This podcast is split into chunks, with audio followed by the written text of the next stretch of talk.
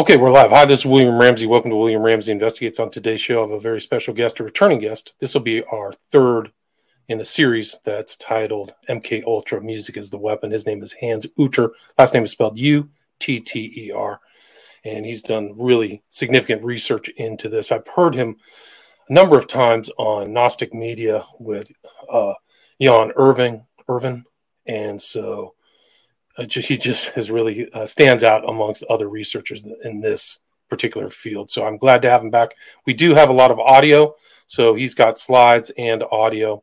So if you're listening to this on my podcast, William Ramsey Investigates, you can go to Rokfin and watch a lot of these live, or you can watch them live, or you can watch the what's left over after we've done the live show. So you can check that out on Rokfin. My podcast is just entered, according to Listen Notes, entered into the top 0.5% of all podcasts in the world. So that would be the top kind of 30,000. If there's 3 million podcasts, it would be the top 30,000. So that's, it was a nice kind of marker that uh, happened this week. But uh, again, this will be the third part. So it would be the third episode. And I'd recommend if you haven't listened to one and two, go back and do that. So Hans Utter, welcome to the show. Welcome back to the show. Hey, William. It's great to be here. And congratulations cool. on your. Uh, your milestone there. So yeah, not bad, not bad. I definitely did some work. I'm at about eight, 850 episodes, so people can uh, go back through. Once I get to a certain, I think I probably should do it sooner or later, but actually just have a list, a graph of, of all the shows, so people don't have to scroll through. I don't think iTunes is really set up well to look through podcasts with a lot of different episodes. Po- yeah. Podcast Podcast Addict actually is much better for that. You can scroll through and search but iTunes is not. It really just shows you the most recent like five shows, and then you have to kind of reload and stuff like that. But uh, some of those are timely. Like I just had, there was this guy I did a show about. He was a kind of a cult leader in Canada, and he just got arrested. And we, uh, the book was about his kind of sexual predations. And then he finally got arrested. His name was, oh gosh, I can't remember. It's Dark Oasis is the book by uh, uh, who was the author? It was Jason Horsley. So people can check that out. But yeah, so sometimes they do these shows and then they come back into the news. But this topic is always of interest to people. People, this is like one of my more listened to series for sure. Is this MK Ultra uh, analysis of the '60s and behavioral modification or social engineering that you've done on? So uh, kudos to you. Like people are definitely interested in this material. Yeah, it's it's quite uh, it's quite interesting, and uh, one of the things that I sort of came to as a sort of understanding was that the whole sort of system, you know what I mean, that's been implanted. I mean, a great example is COVID, right? That mass hysteria, using the same principles, right? I mean, and you can look at the whole uh, corona thing as like uh, you know as like 100 9-11s right? Because you think about 9-11 how much okay that created all this fear and stress right? But it still was a one point event you know event. Now there were you know various uh, you know terror incidents many of which were completely fake you know a bunch of uh, stoners you know, homeless stoners, and the FBI is like, hey, you guys want to, you know, all right, dude, hit that bong, let's blow up the White House, you know, seriously, right. I, you know, and they did that, but you know, people are mentally ill. Uh, but think about Corona. I mean, every single day, right? You have this stress, you have this social isolation, you have this pressure, you have this fear of getting sick, you have all these restraints, you know, for me, you know, you have fear of like what happens if I go on the airplane and they want my card. I'll be like, here, here it is. Yeah, right, okay. Uh, you know, you know like I thought, you know, you, what I'm saying is that this kind of think about that. That's a stress and a trauma, right? That's that is going to influence, affect, and allows for the programming of behavior, right? So, right. because when you're under, um, one of the things uh, that you see with this whole you know development. I mean, even go back to Est- George Estabrooks, right? Looking starting from World War One, you know, creating hypnotically programmed, you know, people, right? To create people with uh, trigger personality, MPD, or whatever, or just submerged personalities, right? Just to even act as couriers. But this research, you know, you have Tavistock Institute, right? So that's looking at shell shock, trauma, right? So, and then you have the National Institute of Mental Health, right? And so all these are interconnected organizations and um, different kind of deployments, right, or or strategies, right, and that can go into you have the Stanford Stanford Research Institute. Um, you've got, of course, Millbrook, right? How about Millbrook?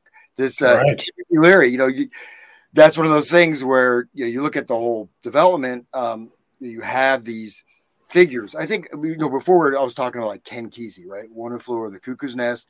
Um, but he was very important as a as a cultural symbol, right? You know, and then you tie that to Jack Nicholson, the actor. So all this is influencing the mind, the consciousness, the world, right? Um, especially because um, you know you think of it that you know our atmosphere, you know our cultural space is a lot of it is media, television, right. music. Right. Think about it. I mean, have you ever like been outside that for a while, right? You know, like say when I was in India, you know, for a number of years, like I missed out on a lot of things that are happening in the U.S. I mean, I, I guess I like that, right? But I was really out of that world, and I come back to the United States, and it was really I could almost feel it, right? But then you, wow, yeah, you re-enter it. You know, you don't want to necessarily be. It's kind of like you know culture shock. You don't want to be in that permanent state of dislocation. It's like a psych psychosphere. The American psychosphere is like shattered or haunted or something like. With all this stuff, like all that stuff you're talking about, the fear of death or COVID, they really ramped up everything. It was all kind of MK Ultra type of behavioral manipulation. And the guy who's now just become the chief of staff for uh, Biden was this guy Zients, who was the head of the COVID response, and infamously got on TV. It says, if you don't get your shot, you're going to go through uh, the hospital in a wave of death like you've never seen. Like he literally hit, he zapped people with the mind control, literal fear of death. Like that, that statement that he made will, I hope, reverberate on into the future because a lot of that stuff never happened. So they really were pushing people to get this, you know, toxic shot, but yeah, we would the last two or three years really were incredible. The isolation and stuff and the fear of death. Yeah. Well, and how many? I mean, think about that. That I mean, small businesses closing, right? Like for me, um, and I, I promise I'm going to get my online stuff, my publishing going. I, but yeah, I'm doing I do music stuff. I do concerts, whatever. There's no concerts. I mean, I was I did fine, but it's still. Um, but I know a lot, a lot of other. I mean, people really got devastated by it. Some people did not leave their house for two years you know. Um, but then you know, and I always uh, you know think of that. Uh, you know, bring out your dad. That Monty Python. You know, right. bring out yeah. your dad. You know, that's that's what uh, when I first started. It reminded me of. You know, if anyone's seen that, that you know I'm talking about. That yeah, know. that skit from uh, Monty Python and the Holy Grail. That's what yeah, yeah, yeah. So, but that's what it was like at a certain time. But then it's you know one thing that research that was done, right? You find like going back to the United Nations initiatives like mental hygiene, right? Um, and then you've got um, uh, psychological topology. Kurt Lewin, um, you've got, um, you know, uh, what's his name? The MK Ultra uh, Dr. Ewen Cameron. You know, you have, and you have all these good Irishmen, good Scotch. You know, he's a good Scotch Scotchman, right? That was really pushing this stuff, you know, and you know, and that ties back to Tavistock, that ties back to eugenicists, British eugenicists, and all that stuff, right? right. H.G. Cameron, Cameron was the head of the World Psychology Council or something. Like he was not some kind of bit player. He was at the top of the psychology profession. So and doing horrible stuff. Yeah well, yeah, well, psychiatry really, and he no, he was the he was the uh, you know the lovable, you know, charismatic grandfather, this big big dude, very jovial, you know, whatever, and um, but he was doing all this stuff, but his early some of his early work, you know, was again you know laboratory mind control laboratory with the captive population. We have a couple examples of this. You have, of course, the Soviet system right? So you have a captive population where you can completely control what's said, you know what I mean? What people can say, censorship or, you know, more extreme, also creating cells, right? Which is a little bit what you had kind of developed during COVID, where people will report other people, right? Even having the kids report the parents, right? Like 1984, or the Soviet Union. Um, but so he worked, you know, Germany, post-war Germany, and that was where a lot of stuff was tried out in terms of cultural transformation. Into like the Beatles just happened to be playing right in Hamburg, right in Germany, right. So all um, this stuff was, you know, g- going on. But so, but Cameron really worked with that, right? This whole psychologically remodeling the entire culture.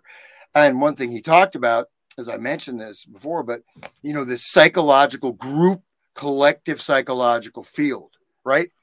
You know, so you're in a psychological space. Um, and this was studied quite a bit in this psychological topology was a way of modeling populations based on types of psychological states and profiles and how they was a mechanism to they would, could reinforce each other collectively now that would sound kind of oh like new agey like oh man there's some bad vibes well yes and no right? You and cameron i mean you talk a lot about even music right this um, research of insanity. Like for example if you have a cult leader jim jones this person is insane or maybe he's just doing what he's supposed to do because he works for the cia right as part of the one another one of these programs. But people follow the leader they become like that right? If if you hang out with you know people that are very angry and take meth there's a chance it's going to start changing your personality okay? And and you could you know and so what i'm trying to say is that this is not just even though this research has sort of been submerged you know and these books are nearly impossible to find it's sort of like the research on planned obsolescence where you see corporate journals saying we should implement planned obsolescence and then suddenly you don't see any more literature on it. But guess what? It's implemented you know what i mean? It's not like that. There's no nothing you know give me a break man. You know anyone has any any modern product you know what i mean? Uh, right. The light bulb they actually had light bulbs out there that like the last 10 years but they don't want you to have those. You want they want you to keep rebuying those yeah. Mm. so that's yeah. just one example. Or your car. Yeah, but but what I'm trying to say is that so think about just adding that into creating states of tension, right? That are useful, and you know, you know, trauma. You have a type of trauma. You have sort of release within that trauma. You have your authority figure, which is like, or maybe you have your good cop, bad cop, whatever, which is like your programmers, which is like your cult leader, which is like your your rock leader, which is like your Charles Manson, which is like any one of these uh, you know, Baba Yod, right? That was another right. another. Um, they had a rock band, right? The rock band for this. Right, that's right. Yeah, the family, the Yod family, I think it was called, or yeah. Father Yod. Yeah, yeah. And this guy, what was this guy? He, what in the background? You know, military, military intel, and then he got drunk driving and he killed somebody, right? Oh, then That's guess right, what? Yeah. Guess what his next gig is? He becomes this peace and love guru. You know what I mean? Like it was yeah. like, here's your assignment, dude. You want to go to the, you want to go to jail, or you want to become a guru. But it was kind yeah, of. He had like a really conventional name. It was like John Baker or something like yeah. that, like almost like John Smith. But he had been in World War II. He would he he had killed Japanese people. Like he had a number of kills on his uh his war record. So yeah, he was definitely a, something else. Yeah, before Yod, yeah. Well, I think there was another. Um, he may have like killed someone in a bar brawl too. No, I think you're right. I think you're right. He did. It was actually in the paper. I've actually seen that article that he had killed somebody in a fight. It was over a. Lo- it was like a lovers squabble with a, about a woman. He killed a guy. He was a big dude. He was like six four. Yeah, and he's just like gentle, this gentle guru. Yeah, yeah. Right, with the beard and everything, but his oh. background is super violent. Yeah, yeah, you know, and no, and he was, yeah, and, and it was like but but this thing, you know, with their their band, you know, their psychedelic rock band, and it was a pretty as these movements go, it's pretty small scale, right? But it was like another Manson 2.0, you know, another one of the things. And, you know, the funny thing with the Baba Yod, though, is uh, the um, Riyadh, you know, which is a, that connects with like, um, you know, uh, name of one of the names of the the, the Sephirot, the Kabbalah. Right, right, yeah. But he did some kind of yoga, and they'd take a couple hits of weed and some kind of free love. But you know, but even at the end, like he was completely discredited, but there's still this hardcore group of followers, you know, and he's like, he's connecting with God by doing like Paris, parasailing, you know, and he right. crashed. That, that's how he died. That's yep. how he died. but he was he was familiar with Golden Dawn magic, so he knew a lot of these uh, kind of magical rituals and things like that. So that was kind of his his kind of you know way to have power over this. But he was a, definitely a polygamist, whatever. Like at a certain point, it was like Joseph Smith. So this all my knowledge, but guess what? I'm allowed to have sex with all of you women, whoever I want, when I want.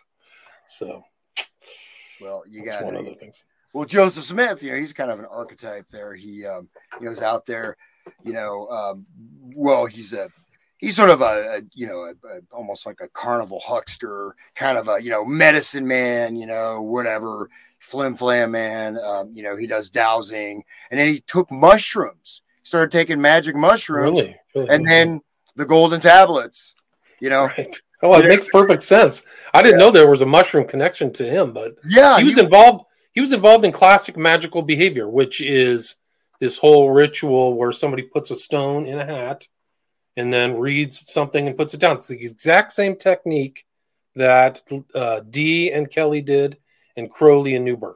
The exact same technique. Mm. And they actually, you can go see his like shoe stone in one of the Mormon museums. So the guy, he that's a revealed. That book is like a received book. The Book of Mormon is like from some magical event. He claims it was an angel gave it to him, but there's actually differing um uh, formate Genesis stories of that book, which is very telling. There's like two different stories that don't don't make sense. One is that Moroni gave him the book, right? And then there's another that he got it through this whole, you know, hat stone in a hat type of thing. So why are there two different stories? Yeah, and then you know, of course, no one's ever seen the golden tablets, but then also a little bit there, the language moron. Oops, I'm sorry, Moroni. Right. You know, I mean, it's I don't More know. on I, right? Do you think it's a mistake? Like he was having a game on people. Have you ever read the court um, uh, affidavits about Joseph Smith when he was younger? And what? Go ahead. Those, those, no, no, no. They're really fascinating. If you can find them online, they're really something else because they were exposing him as kind of like a, a snake oil salesman. And this one guy said, "Well, Joe Smith said that there were these plates down in Philadelphia." And it would be a two hour ride. So he, I said, yeah, I want to go find those gold plates. So I got in my horse together and carriage and I drove him there and we looked for the plates for 15 minutes. He said, I don't think they're here. And then he wanted to go visit a friend. So I just took him over to visit a friend who was nearby.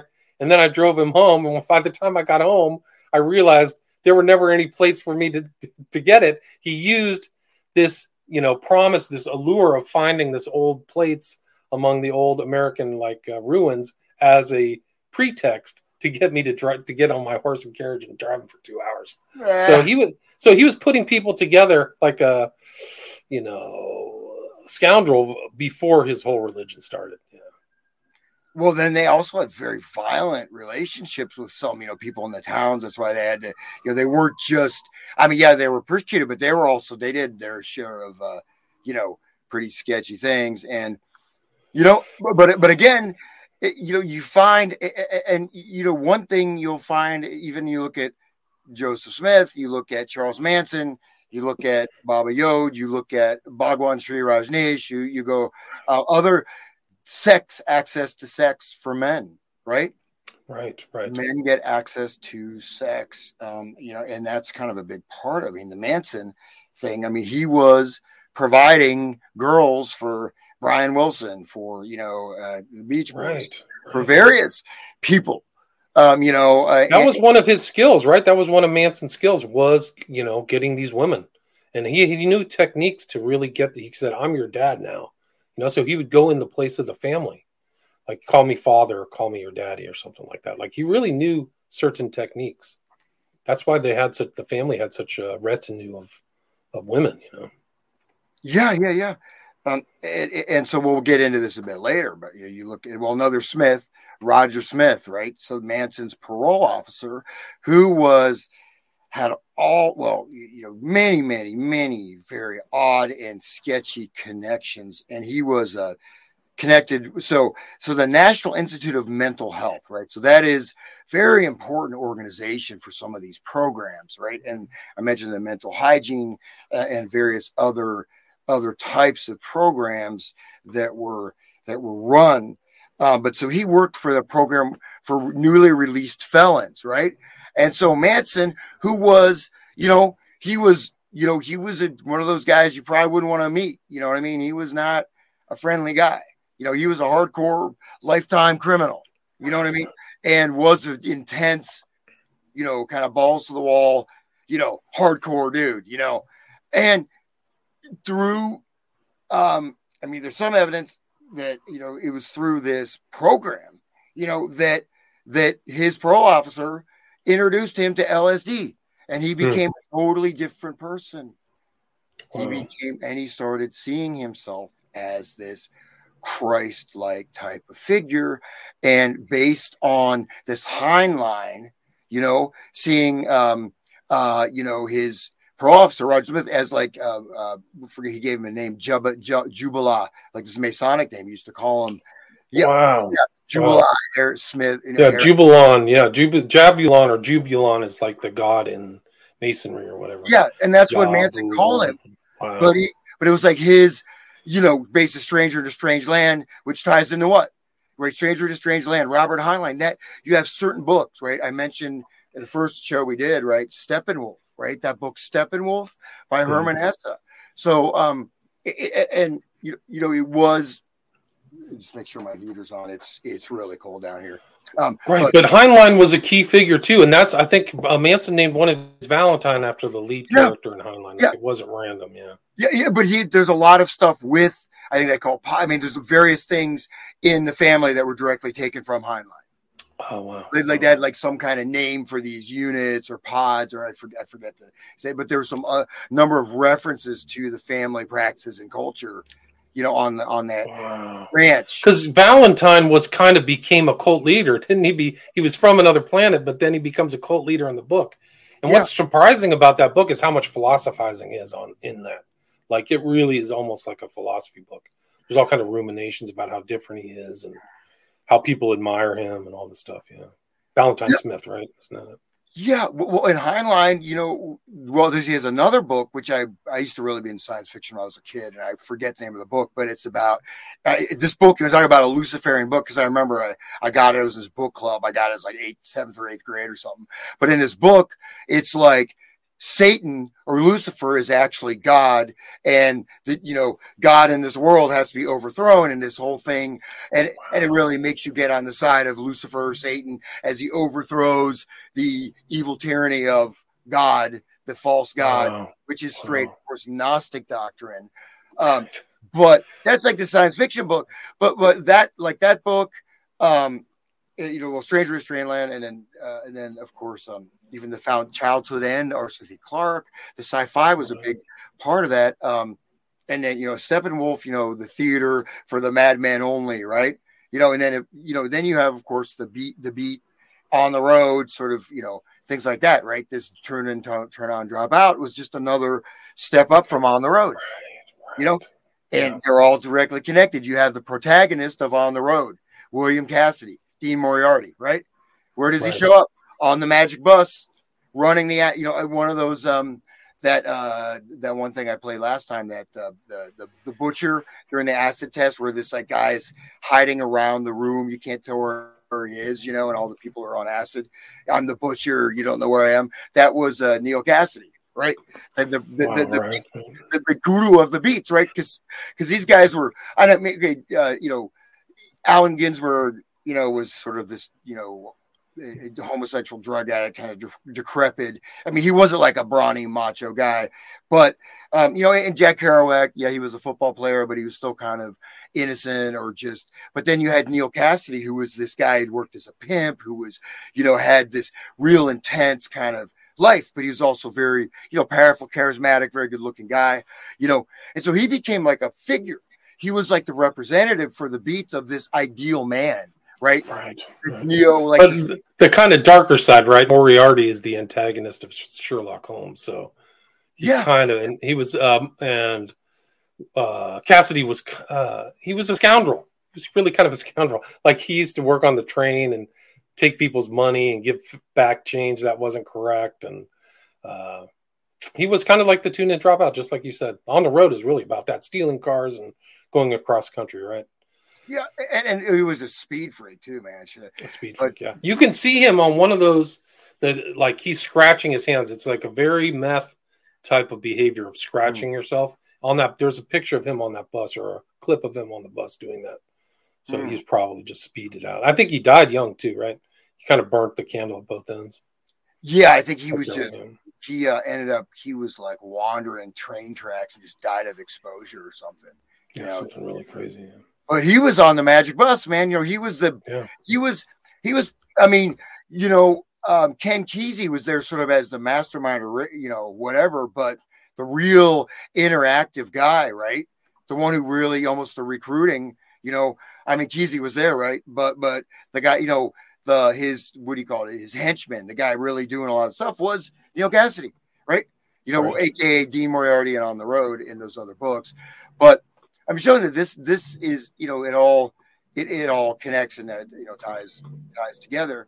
But of course, right. he only made it. To, he only made it to 41.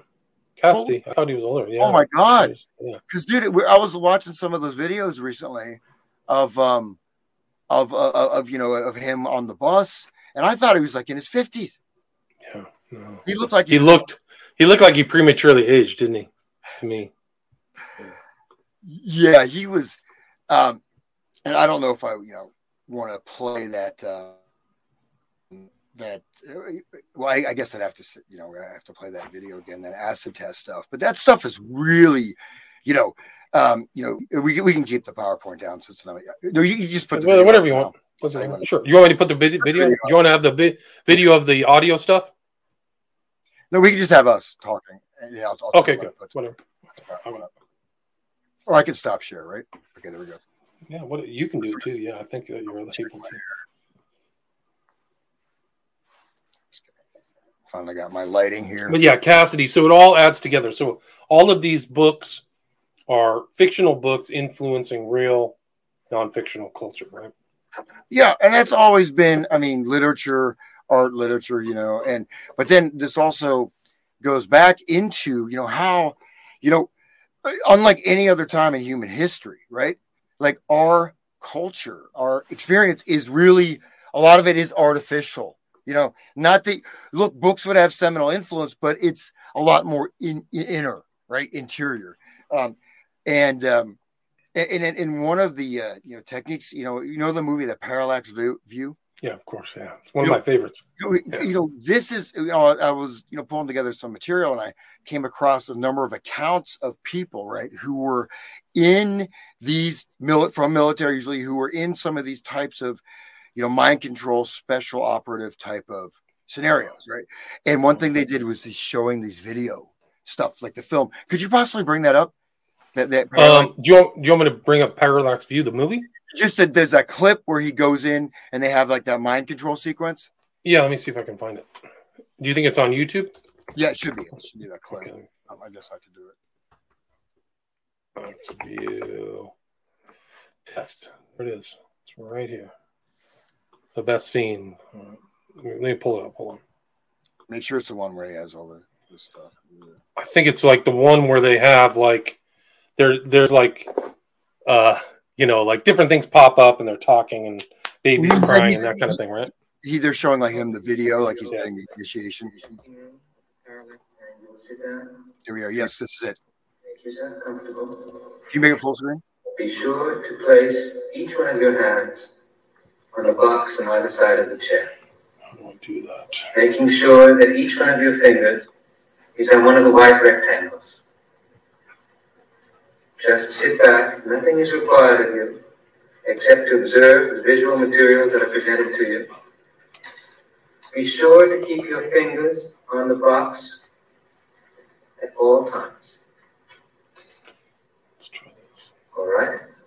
We hope you find the test a pleasant experience.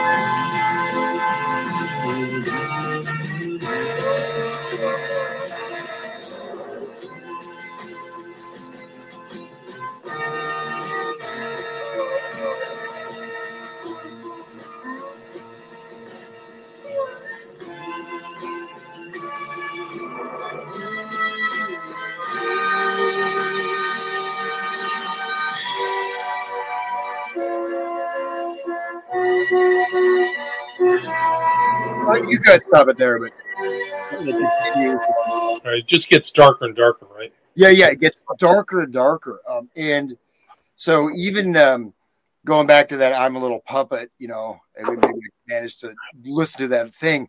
Um, so what, you know, one of the things that that, that um, came to the fore was that okay, a well, number one, um, you know, when you look at these accounts of people that were you in even in the 50s 60s you know inducted into the special military training branches of this thing where they're creating this sort of selective memory creating sort of mpd triggered altered personalities. One of the things is that a well number one they try to make sure that you forget your programming conditioning period. But showing videos with electro stimulation neuroelectrostimulation but much more uh, the accounts are, are kind of similar to that, but they'll say like parents and it's showing their parents being decapitated, showing you killing your parents, showing like a puppy, then showing like really, um, uh, you know, uh, you know, juxtaposing these images and your brain and the words, right? So the word itself, that word, that printed text, right? That having that power and then the subliminal stuff embedded and really sort of flipping everything around and then creating this, um, you know the state right? The state of programming um, and, and, and creating association of the personality right? And and so and the, the accounts um I won't I can look some of those up but I was reading them. They're really really interesting and disturbing but you also have the music right? So when you have like the I'm a little puppet um what you have is um you have the music you know they have stuff that's based on even traditional you know folk songs or, or children's songs right? And then they you get these associations with that right? And then they become triggers right? So you're using this as a triggering um, and with the hypnotic induction right? Hypnotic induction um, all these other things and I, I may go into that in detail of that song a bit later but that thing one of the things is to produce a sense of illnesses to make you think you have illnesses also that you can't mm-hmm. from which is another part of that induction, right? So to, to have these different things or these um, blockages, right? So just in the in the case, say, of the um, the mind programmed assassin, those blockages, these different um, segments of the of the mind, there'll be parts that are designed to commit suicide, right? If if you are going to reveal this, or if you cross, there's like firewalls. So externally, if there's a hypnotist trying to access that programming, right, that will trigger another another program. Um, but what I want to say is that on different scales, these things are are sort of analogous, right? There, there's a, you know, obviously um, the intensity of of um, of a, you know you know going through you know if you're becoming an you know a Jason Bourne type of mind controlled assassin or whatever.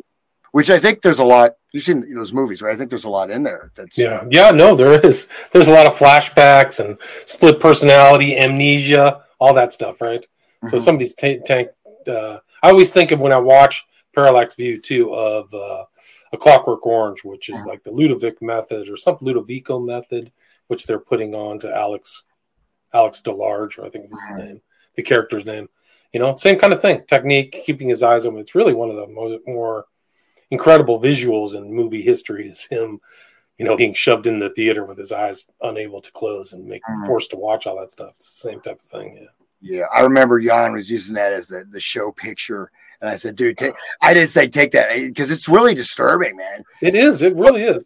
Even this stuff is disturbing because you could be watching this on like a controlled environment by a psychiatrist, but then you watch regular TV. How much different is your regular TV from just an outright behavioral mind control, you know, film like what what's uh, this main character is being put through? I don't know that's where things can get real scary. Well, then that's the thing is that I mean, if you look at um, you look at all these different techniques that are understood, right? Um, you know, one of them being photic driving, right? So we and so we have um, entrainment, right? Or met, you have a type of stimulation, pulse stimulation. Um, this is uh, entrainment where there's like a, a rhythm, right? Rhythmic uh, source, a, a, a, uh, a stimulus. Um, and, and, what happens is it's called your mind, your physiology can phase lock on that. You phase lock. So that this and this is something it's it's entrainment is very complex. It goes to the cellular level. Okay. Hmm.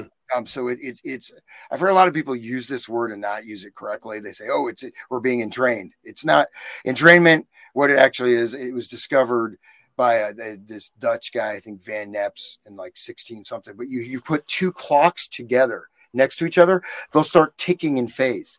They'll the the the, the phases will align right of those clocks. You find this all over the place. Um, you find um, I mean, this is how a lot of these sound weapons work, right? Infrasonics sound weapons. You know that uh, you know infrasound that's below you know the the, the audible spectrum because that's the frequencies your brain operates on. So that frequency right will come in your brain and then it'll make you defecate it'll make you have intense rage or intense fear it'll make you have intense inhibit deinhibition whatever you know this stuff actually works right? And that's from entrainment. Your brain starts to resonate with that frequency even though it's an external input. Um, and then you have also the monroe institute right? Monroe institute where you're familiar with that, right? That's no, I've never heard that before. No. That, that's connected with all those like uh, third eye spies and you know this and that uh, of you know out of body. So this is the um, where they the um, the, where, I sometimes I get these blank where the, the people that remote viewing, right? Remote so remote viewing was developed out of the Monroe Institute, which I've actually been there. It's up in Virginia, kind of near where hmm. they have the, the, the, Walton's Farm, right near that area, right near Walton's Farm in uh, Virginia rural Virginia. Um, so so that um, these are you know techniques used you know for you know out of body astral travel for remote viewing, right? And so what the way to do this and then you can buy cds right? So you can go through all these different courses um, stuff like that. And the institute is kind of it's pretty weird. It's pretty cool but it's a weird place to go there. Like i never saw anybody there. There's i guess there's one guy who's still like locked in the basement. He's really weird. You know who does he hmm. was one of the former I mean, maybe he's not weird. I, I, I, didn't meet him. I just heard that. So take that back. But he's the guy who was doing this stuff right from the 70s or whatever. But basically, so how this works is you have um, left and right, right? You have what's called, you know, we have dichotic hearing, left, right frequencies. And then if you play two frequencies, say if you play a 20,000 hertz and a, and a 21,050 hertz signal, your brain, they'll cancel out and you, your brain will start resonating with the 50 hertz signal. That's a way to access that that brainwave frequencies, right? So you can go into like alpha state, delta state, and stuff like that. So the bi- like binaural beats. Um, but uh, so that's that's one of the, the things that's out there, right? Um, and so, but if you you club that technology in, right, and then but the stimulus like photic driving, light driving, so you have stimulus and a light, ding ding ding ding ding ding creates a rhythm you know, when people have epileptic seizure, right? Right, right, right. And have you seen that thing that Brion Gysin, you know, and William S. Burroughs, they were, you know, mm-hmm. taking peyote or whatever, and the thing that spins around with like the light flashes. yeah, I forgot what it was called. It's not the cutout system. It's called something. They were using it. Yeah, I've I've seen picture of it. It's a circuit. It looks like the standard, the old. Oh gosh, there's a name for it. I can't remember right It's now. like one of Yeah, those. Uh, it's like one of those, almost like a piano roll. You know what I mean? But I, I made one at one point. You know, you just you can make one from a turntable. So you just take a turntable and you put your light on it, and then you you set the speed, and it spins around, and then you. Byron Brion Gysin, I think was Brian was Gysin, with- yeah, yeah, yeah. yeah. So, but they were all. I mean, you know that. But anyway, so all these techniques, right, and, and the um, and the drug culture, right, and then the um, of course we have a direct connection. The thing is, Burroughs, of course, resurfaces more in the punk rock era, right? He co- he, he kind of skipped the beat and the hippie. He was not a hippie kind of a guy, really. You know, of course, Allen Ginsberg was was there. You ever seen that the interview of Allen Ginsberg when he's on the, the firing line with William F. Buckley? No, but I should see it again. Oh my god. It's called the Dream Machine, right? The Dream Machine. Dream Machine. That's it. Dream Machine. Yeah, yeah. But uh, Let's see if I can bring this up. Here it is. No, but it's it is funny once you really read about Buckley and what he was really up to. It's funny that he was the cons- the so-called conservative voice. He may actually be much more authentic depiction of conservatism than people would think on the surface. Actually, Mm. but yeah, he was. Uh, I mean, he was a skull and bonesman. He'd been in the tomb, so you have this guy like supposedly the Christian um, voice is really just a guy somebody took a leak on. You know. yeah, yeah, but okay, yeah, yeah, yeah. Look at those guys. They look really nice, right? Kind of guys you like to hang out with. Yeah, not really. Burroughs looks really scary there. They look like you know, they're like they're like zombie movies, man. Yeah, yeah. Oh. Um, Hey, could you know oh I, I hate to do this is just a whim, but just just for a little um, relief. Could you play um or I, I guess I could, I could bring it up or could you no, play good. What is it? play the the um William I mean uh Allen Ginsberg on the firing line just a little Yeah, bit. let me see if I can find it. It's that's so funny. Yeah. No. But but the funny thing is when you realize that this counterculture, right? And this, you know what I mean? They're not really as much um as opposed as they, they seem, right? Yeah. So this it? Let me see if this Yeah, is it. Do you want to watch the full thing, or what do you want to do? no, no, we could just um you just Is kind there of any particular? skim ahead. He's when he, he starts freaking out maybe a little bit towards Okay, let me get. Let me, let me put it on. Okay.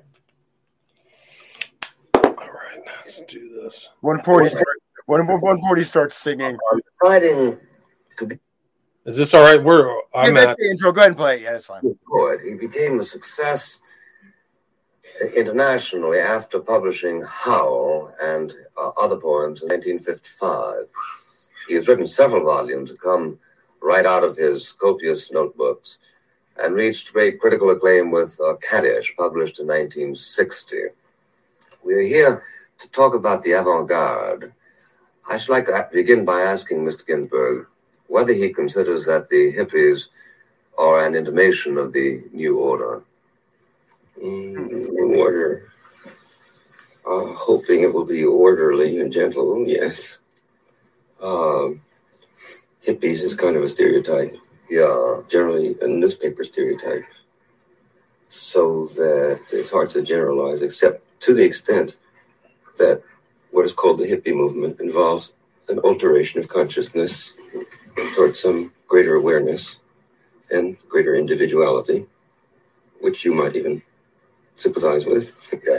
then uh, hopefully the future will see like a spread of that gentleness and consideration coming through politically and artistically and maybe even on television. Not quite yet. well, it uh, it's slowly approaching. Uh, the problem, I think, with television, which is interesting.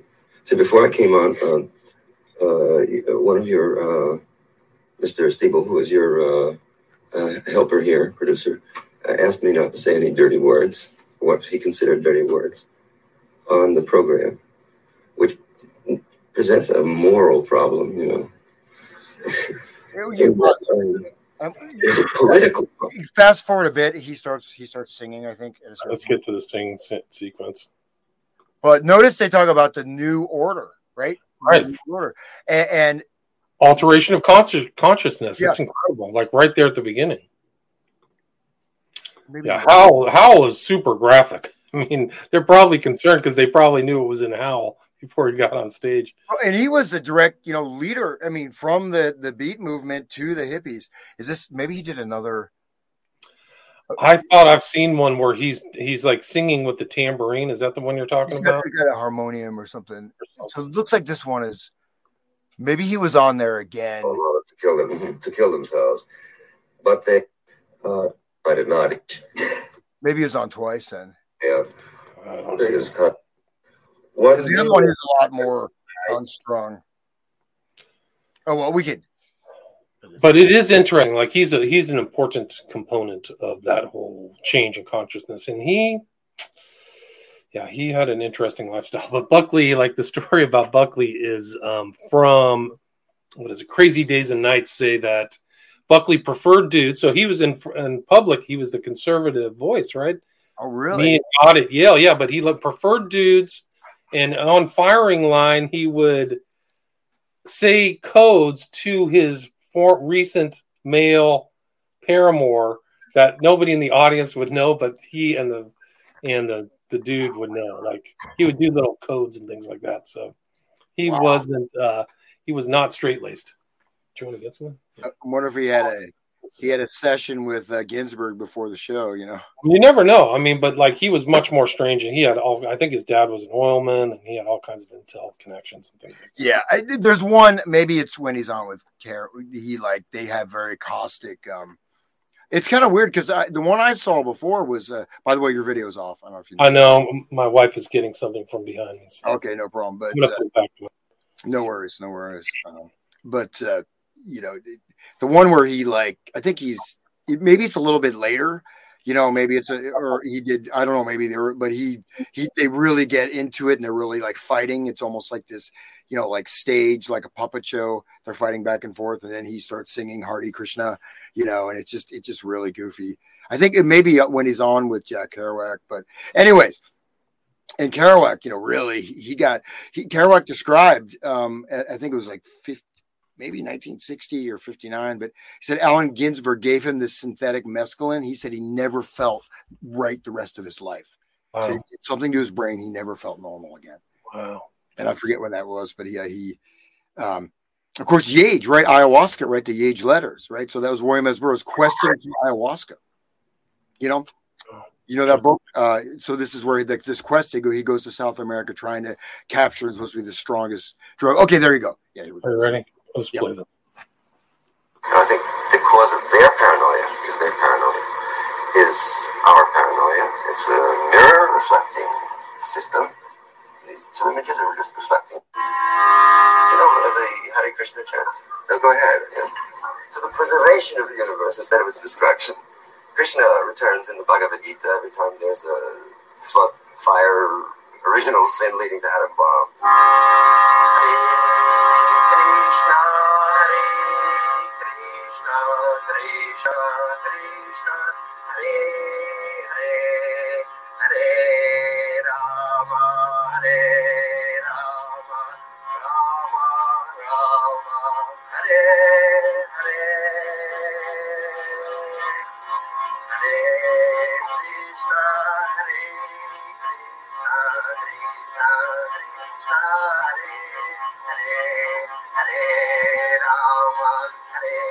Okay, that's enough. That's That's like the true culture change there, right there in America. The '60s, the birth of the child. I think he did that too. This kind of uh, Eastern music at the Human Be-In in '67 in The Haight with Leary. They're on stage somewhere. well, he helped inaugurate, right? And so he also was, I mean, he's kind of like the endorsement. You know what I mean? He's like your celebrity endorsement for the hippie movement. You know what I mean? Because he Yeah, right. and he had the big obscenity trial, so he was an internationally known figure. You know what I mean?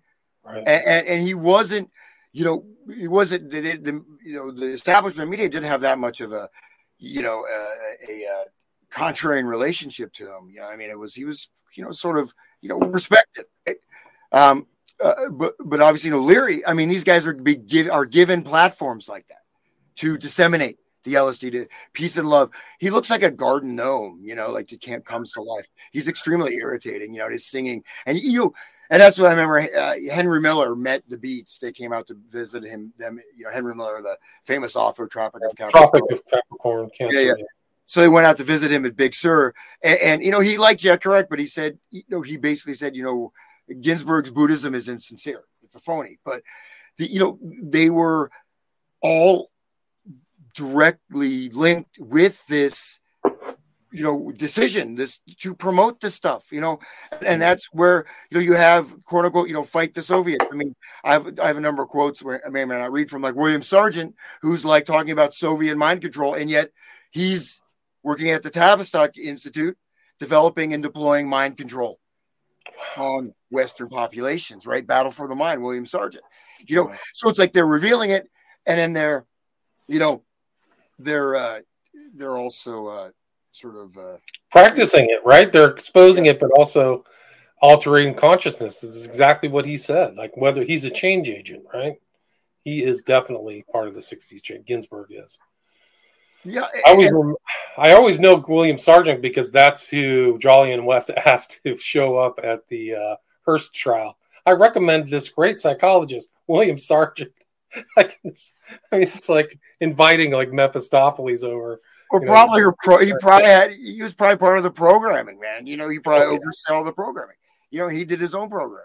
You know, and well, that actually be a great tie-in back to uh back to the Haight. Um so so um so anyways, yeah, we, we can uh well we know just just a little bit to a little bit more on this. So uh, you know, uh, you know, like Leary again, th- there's movements and things that you know like the stuff I talk about, I don't get like that wide exposure like Allen Ginsberg.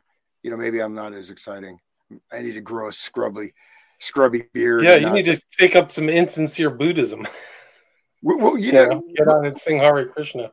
Well, the one thing though with the 62 was like not bathing, right? It's it's healthy not to bathe. I mean, you know. So, anyways, that's yeah. at least the dead family. But uh, but the so the LSD, the, the dissemination of LSD, you know, again, you have all these you know direct movement um, and of course, the, you know, you have the, the 50s rock and roll. Um, you have the shutdown. And so the 50s rock and roll, you know, really being starting to affect the nervous system, right, of the teenagers, of the kids, right?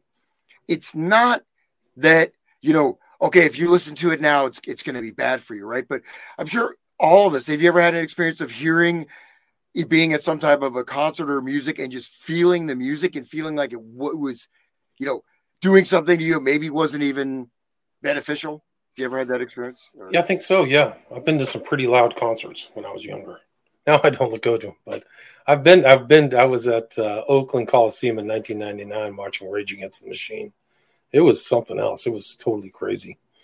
They had to like shut everything off. They didn't do an encore because the audience got put into some kind of weird state like uh, the mosh pit was the entire floor of the Oakland Coliseum. Oh, like they had worked people up with that music. Yeah, it was incredible. Talk about consciousness changing. That was it. And then they just turned on all the lights and everything stopped. It was almost like you got transported from one dimension to another. That's very astute, man. That's a great because I mean that mosh pit. I mean, you know, just to make a, a, a semi leap, but not really. You know, you look at you know, who one of the sort of you know introduction to this stuff. You go back to you know uh, Alan Lomax, you know, working for like Smithsonian or whatever, the Cantometric system, right? Going entire world survey, looking at different cultures, tribes, da da da, looking at all these different, very detailed analysis of, you know, so you know everything you think about a society, you know, society, ma- marriage, children, war, violence, you know, mental health, all correlated with music type of music, this thing, agrarian, primitive, cannibal, whatever. You know what I mean? Seriously. Wow. And it all and it's all coded. And it's actually really an amazing, brilliant system. And it's one of those things that it kind of got quote unquote forgotten about, but it, and it was all it was all um, I mean, whatever you do with the data, the data itself was all, you know, there's no it's not speculative data. You know what I mean? Right, right. Not right. some BS postmodern, you know. It's like looking at, you know, this particular there's here's a tribe, right, that you know that, that does body piercing. The you know, and this and then they have this kind of a lifestyle. This is their music. what are the characteristics? You know, how many voices? What are the rhythms? What are the melodies like?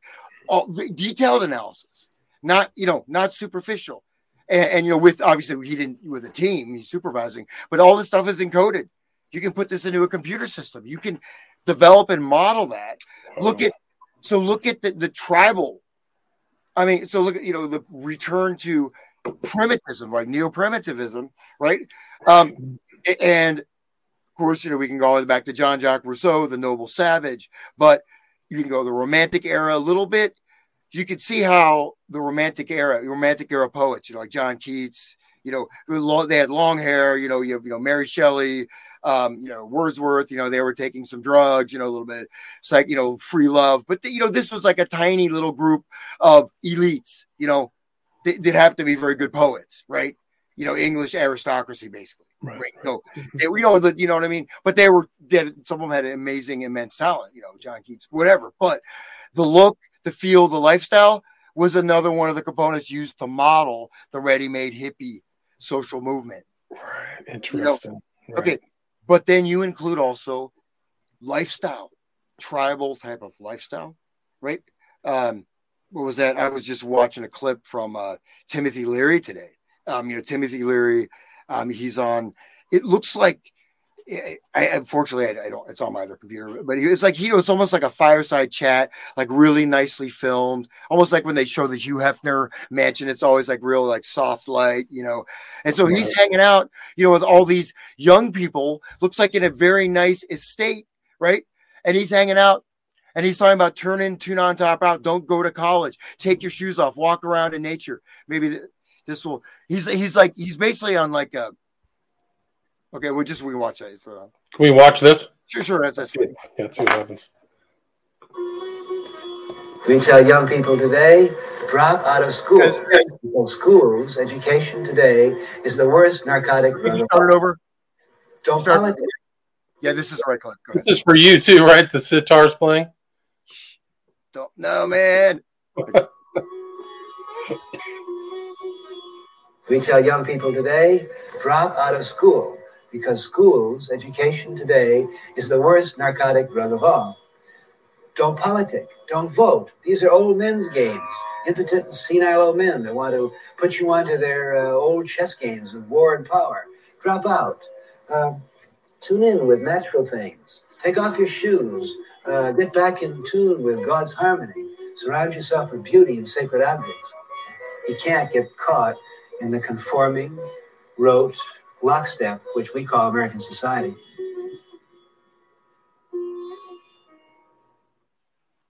There it is. And he right there, no question what he's saying. He's saying the school. Okay, now we look at mind programming. We look at the stuff is not do we education, right? Um, all the stuff the education system. Certainly, there's there's stuff there, right? you know, okay, you know, education system has certain degree of programming there, but yeah, now it's way worse than it was in the 1960s. You know, way worse, right? I mean, probably, you know, so, but he's just saying not even. Well, you got a PhD, dude. You know, right? You know, you you had a career and you taught at Harvard. You're, you know, and you're saying don't go to just even look at the you know look at the uh the way that's set up right they have the apples right the garden of eden right? Good point. Yeah, interesting. Yeah. And that was the quote from um, which I, I, I, there's some evidence that actually LSD was developed much earlier. Who's the guy that developed LSD again? He's Hofmann, supposedly Hofmann. Hofmann, yeah. But he said he said when I took it, it was like I got the apple of the garden of the tree of knowledge. Wow. He said I went back to the Garden of Eden, and that also what Aldous Huxley said. We want to go back to the Garden of Eden. You know, it's like the tree of knowledge. So those apples are there, right? So, um, and and again, you know, you mentioned that father figure. You have that role. You have a weakening of the church, right? Right. It's kind of like, um, uh, you know, well, it's not like anything. It's like that you have, the, you know, the Christian church being such an important bedrock of American culture that it's almost whether or not you believe it's still those. It's like those slots are still there. You know I mean? Those outlets are still there. You know what I mean? You may be an atheist, but you know, Charles Manson, Timothy Leary, Baba Yod, um, you know, uh, Paul McCartney, John Lennon, you know, uh, you know, Alice Cooper. Um, Goes on you and know, on. whoever- Away from the church, right? Yeah. they're going to come as your Christ figure. Movement too. Yeah, the hippie Jerry. movement too. Jerry, yeah, Jerry, the, the father figures. You you, you so I was especially made a really important point about the absence, like the father. Then you have this, the the the, the, the war in the generations, right? You have the separation. You hate your parents, right? If you're over, I, I just thought about that today. I mean, that I remember when I don't know if you remember this, if you ever experienced it, like you thought maybe you're like 22, 23, someone's 30, you think they're like ancient, you know, He's like 30 years old. I mean, yeah, it's okay. It's been a, a minute. You know what I'm saying? I just, I just, I just, I remember I was in Amsterdam or something. I met this guy who was like 30. I was like, that guy's so old. But a big part of the movement, right? You have these older people who are allowed in as their gurus, right? You've got Timothy Leary, you've got Allen Ginsberg, right? You've got Baba Ram Dass, you've got, you know, whatever the psychedelic leaders. But don't trust anyone over 30, right? Kill the old my generation hope I die before I get old, right? It was literally think about your mindset. You're that young, you know, you're taking LSD or whatever, you, you feel like you're going to change the world. And maybe someone who's a little bit older would say, Hey, dude, you may want to back off. You know, you're kind of, you, you know, you're, you're not going to, you know, you may be having fun now. 10 years from now, you're going to be homeless if you don't figure out what you're doing with your life and, and stop taking acid and, you know, running around in, in barefoot in the park. You know, seriously. And that's what that's what Tim Leary, who, you know, on a two thousand acre estate loaned to him by, you know, just oh uh, this counterculture, Andrew Mellon or whatever, just go ahead and use my two thousand acre estate. You know, Yeah, it's like right. that's a billionaire. You know, not average person gets an estate upstate New York. You know, not that far from New York City, right? But you know, this is our counterculture. What are you promoting? Education. The, don't don't vote. Don't be involved in politics. Don't politic. Completely remove yourself from it. Um, don't ed- education. Your education is taking your shoes off, walking around in nature, and listening to you know that you got that that looks like some like zombie dude playing the tambora, you know, fake. He's like, then you got that girl looks like she's about fourteen, looks like a junkie. Look, you know, but it's like, but it's like a fireside Family member. Yeah. but it's a that. fireside chat. I think it's in the Millbrook Mansion. You know what I mean? It's in this, Golly, yeah. you know.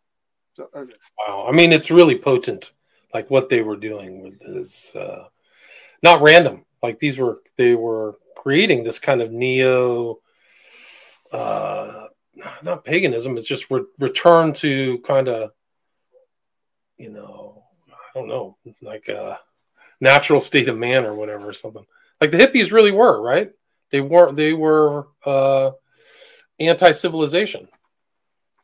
Yeah, oh, absolutely. I mean, it was that. Um, I mean, my aunt was a wonderful, wonderful lady. Um, but she, uh, well, nothing but. I mean, she lived it the life. You know, um, she from California. You know, I said grew up there, and then you know ended up, you know, in Tasmania. You know, lived on communes. You know, le- you know, back to nature. You know, had a maple syrup farm, living in a teepee in Canada. I mean, you know, did really, you know, had a sa- made a sailboat, went around the world. I mean, she did a lot of cool stuff, but she really lived that and believe. I mean, she's so. I, I doubt she'll watch this, but I love her. She's great. But I mean, she that was her life, and she, you know, she did that. But it's you know, there's you know, there is is there something to be said, you know, for like traditional off the grid lifestyle for sure, right? But how many? I mean, you know, getting connected with nature, but that you can take, I can take my shoes off. I mean, maybe not now. It's like my, it's like 20 degrees below. I take my shoes off, I'll be regretting it, right? But, uh, you know, but, you know, connecting with nature, there's nothing wrong. I mean, that's important, right? Going to a natural lifestyle, but the way it's done and is casting off society, right? So, and then there was, all- uh, and this whole, you know, it, it's detechnologing, right? Detechnologia, detechnolog, technologizing Yeah.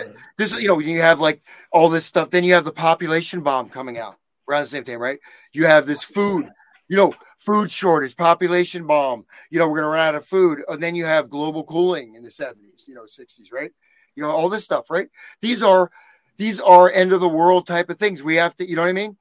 So you're pushing instead of improving the system of technology because the truth is that how many people are really going to run off the grid and not w- going to want to stay that way? Not too many. How many of those communes really lasted? I don't think not not all of them. Yeah. No, I mean, I, maybe some, maybe. I- But what I'm saying, you know, I mean, it because it was it was an in. I'm saying even those maybe some things make sense, but you don't. I could still walk around in nature and have my job and still live in the modern world.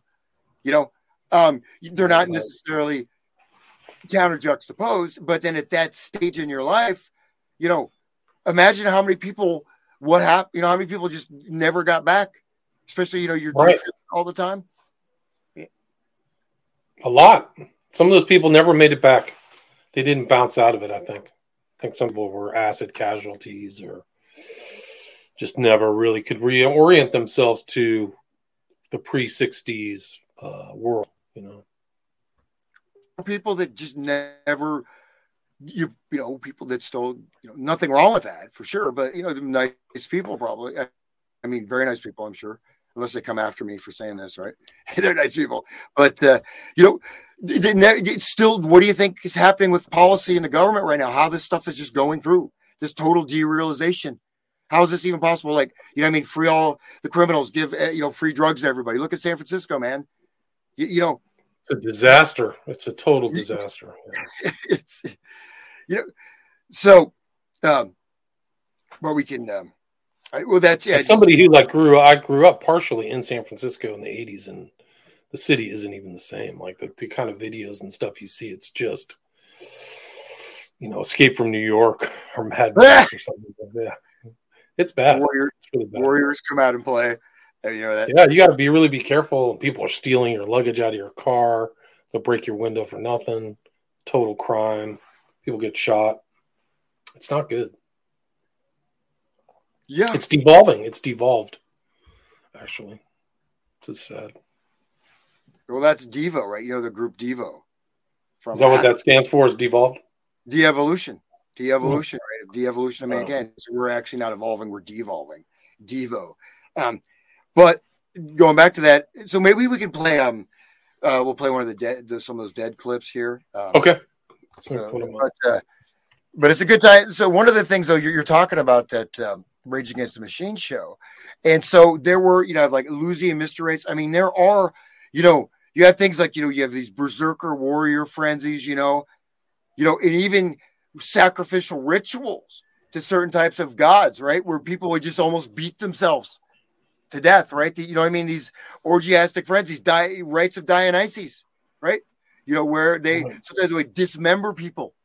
Right. They're Very- playing tambourines and have music, so they're getting into a trance state or something like that. Yeah, And even some of these Muslims, like when they go on jihad, they literally have jihadi music for the violence. Like, I don't know what the words are, but it's like there's definite music for the holy war, you know? And some of these guys, like the guy at Boston, he's involved in the Boston bombing, he was playing that type of music to get into that alternate state to go on a rampage. He ended up getting shot. Yeah. Tamerlan, whatever his name. I mean, that's a whole nother story about how his uh, intel connections and stuff like that. But um, yeah, he had that. He was playing that music when he was driving around Boston. Wow. That's weird. And that well Yeah, that that that uh, what was that uh, that uh, DC sniper man? That's another that's a weird case, right? it's another weird case. Absolutely. You know, and there's so many. You know what you find, just like we look at Manson's pro officer or whatever. You got all these things. These people just just get off. They just keep going until until the you know, like for example, the um the, the DC sniper until the what it was the chief of police or whatever it was, you know, did the press conference with the MK Ultra programming line, calling him back in. The next day, they're found. Dude, these Right. people couldn't catch. They're just crashed out, sleeping in a rest area. Right. It's a duck in the noose, or she said some weird code word, right? Yeah, yeah, you yeah. will see this happen when the duck is in the news. Like, what the hell are you talking about? Uh, You know, Yeah. yeah, you know exactly. there was like a weird. Uh, there was a tarot card too, right? Didn't they show the tarot card? yeah, Like something out of uh, Manchurian Candidate. exactly. Yeah, Yeah. you know. Um, but uh, so let's uh, let's just check. Okay. Uh, Let me pull this or what I'm saying, though, like slam dancing and stuff like that, right? You could you can trace some of that stuff because I used to, you know, do punk shows, that uh, you know what I mean?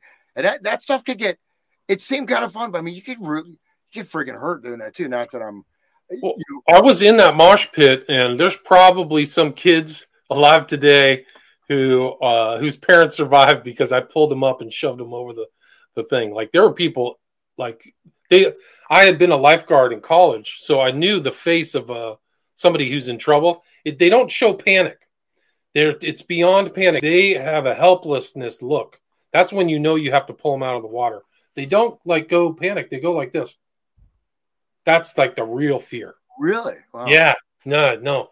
That's it's it's different. They they don't show they're beyond like help something. They're beyond that. They go blank. Their face goes blank and their eyes they don't pop out of their head, but you can see their wide-eyed look when they look at you, and that's it. It's like you're out, you're done. So those people in that mosh pit had that. There was probably four or five guys I had to pick up and like, you're you're surf riding this or crowd surfing your way out of here because it was bad. Like there was people trying to get traction, so it was almost like a stampede. They were trying to get traction by shoving their feet into the ground, but they were on other people's feet. So then somebody else could not move, and so then it moved. You know, the the crowd was swaying it was really something else in a red light too. Like it was kind of like wow. Yeah, red light, like the light yeah. that when you I, I, wonder, I wonder if that video is still around on online, like of the 1999 Oakland Coliseum. I'll see if I can find it. Well, there's also. stuff, you know, like, well, example, you know, we'll play a, a dead or interviews with these guys or you guys just talking here in a second. But um, we start start with number 10. We're just kind of go from 10 down. Uh, but um, if you find that video, bring it up too. But you know, we could li- listen to the music, you know, and see there could be stuff that's going on, right? To do that, right? So, um, you know, like I mentioned, I know, bum, bum, bum, bum. imagine that just that grind over and over again for three or four minutes. You know, very creates a trance state, right? And you get that's the entrainment, right? So, and then this can also stimulate your nervous system, and then you go. I mean, of course, this idea of you know music and trance, right? Going into a trance state. You know, it's been around for you know, there's all different kinds of trances. I mean, um, you know, I, I my the book I have a trance ritual rhythm. You know, I was in the Northwest Himalayas, and they they would you know have these specific drum patterns. You know, that were like super esoteric and used to invoke trance of specific deities and to prove you're in trance. Like they had like molten metal. You have to put your head in this molten metal. If you're not really in trance, it's you know obviously you're not gonna. That's probably the last thing you're gonna be doing. Um, but you know, but this so it's there. There's all different, you know, Santeria, you know, um, and that's where some of these rhythms come from. But there's other. This. this. is exactly what I was talking about. This is actually online. I actually okay. found the actual concert I was in. Are you want to just play, show that real quick before we play yeah, Well, I'll, I'll, pull this back. Well, I, like I said, where the lights are on and then it turns off. Listen to this.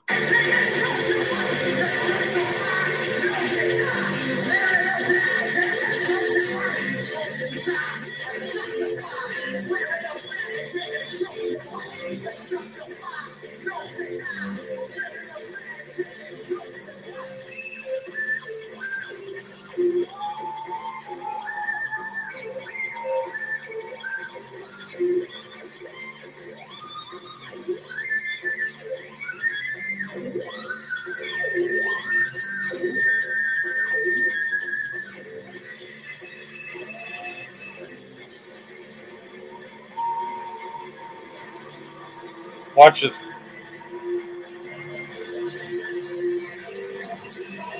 You can see the mosh pit in the front. It's like all messed up.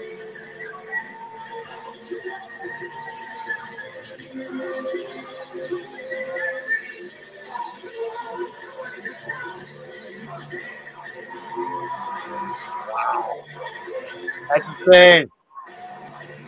That's the way it ended, man. The lights came on, music went off. I'm like somewhere like four four people from the very front.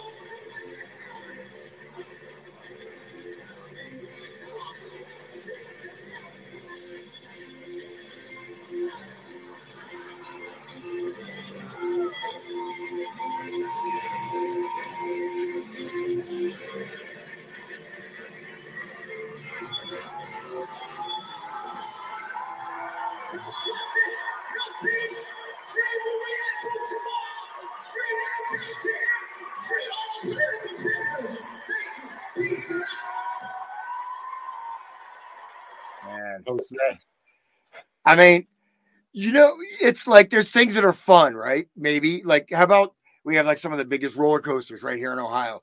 Is that really good for you? You know what I mean? Like you're going some of those roller coasters, like the intense roller coasters, those are like jarring up your spine, you know, your back, you know, they're not really you may get a rush or a thrill, right? You know, but you know what I mean? Does that seem like a help? Well, anyways, I sound like some it just became you know uh, the, most of those people were kids. They were teens or early 20s so for them that wasn't uh it might not have been as uh you know intense as somebody like my age. I would not want to even be close to that. I wouldn't even go to that concert. So but uh at that age maybe that's more fun. But that, do you see that mosh pit? It was the whole freaking bo- it's the whole yeah. like entire yeah. bottom of the oakland coliseum yeah, it was really something else. Well, that's that's see, there's the, you you lose. I mean, the crowd becomes an organism. You know what I mean? Right. And that's one part of I mentioned is this. You know, the distinction, right? You know, the, the individual programming and then mass mass programming. You know, dealing with the complex aggregates, right, of many different individuals, but then creating these systems, right?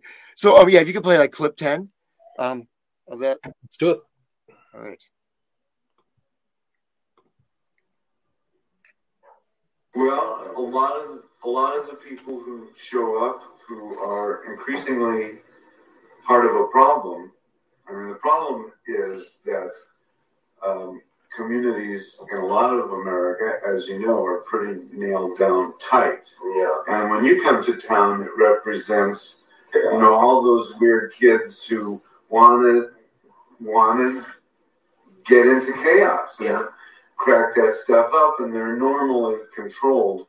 Here's a context where they can get together and they're sick of their old family. Right. They've got this real hunger for, okay, I don't have a ticket to the show, but I can go hang out. Right. And then there are the people for whom that represents a big threat. That's true. Well, and they come into conflict. But at the center of it, don't you think that there's a real desire for something that's hard to find. Well, America doesn't have enough stuff that speaks to uh, to um, the whole person. I mean, people. Okay, so right, that, that works. So then it goes yeah. So that's Jerry. So notice just just to break this down, right? You know, because it sounds like he's stoned, but he he's very intelligent, articulate. He said, "We come." You know, he's they're threatening. I have a whole bunch of other stuff, but they say you know, they're almost they're they're destabilizing the fabric, especially these small towns, right? Wow. It's that people that they they want a new family. They want a new family. They have a desire for a new family. And they want to invoke chaos, to crack open chaos. Specifically using the word chaos twice. So it's chaos. It's not probably with a K or whatever, but chaos, a very specific thing he's talking about invoking the um, crack open the chaos. Um, and you know, so it is. It's a but you're leaving your family, right? It's the the misfits, the odd people, and you're going into this, and you don't even have to go to the show. You hang out afterwards. You hang out with the people. But you know, you're saying very clearly, we're invoking. It's like they're cracking open a doorway. Right. It's a reality doorway.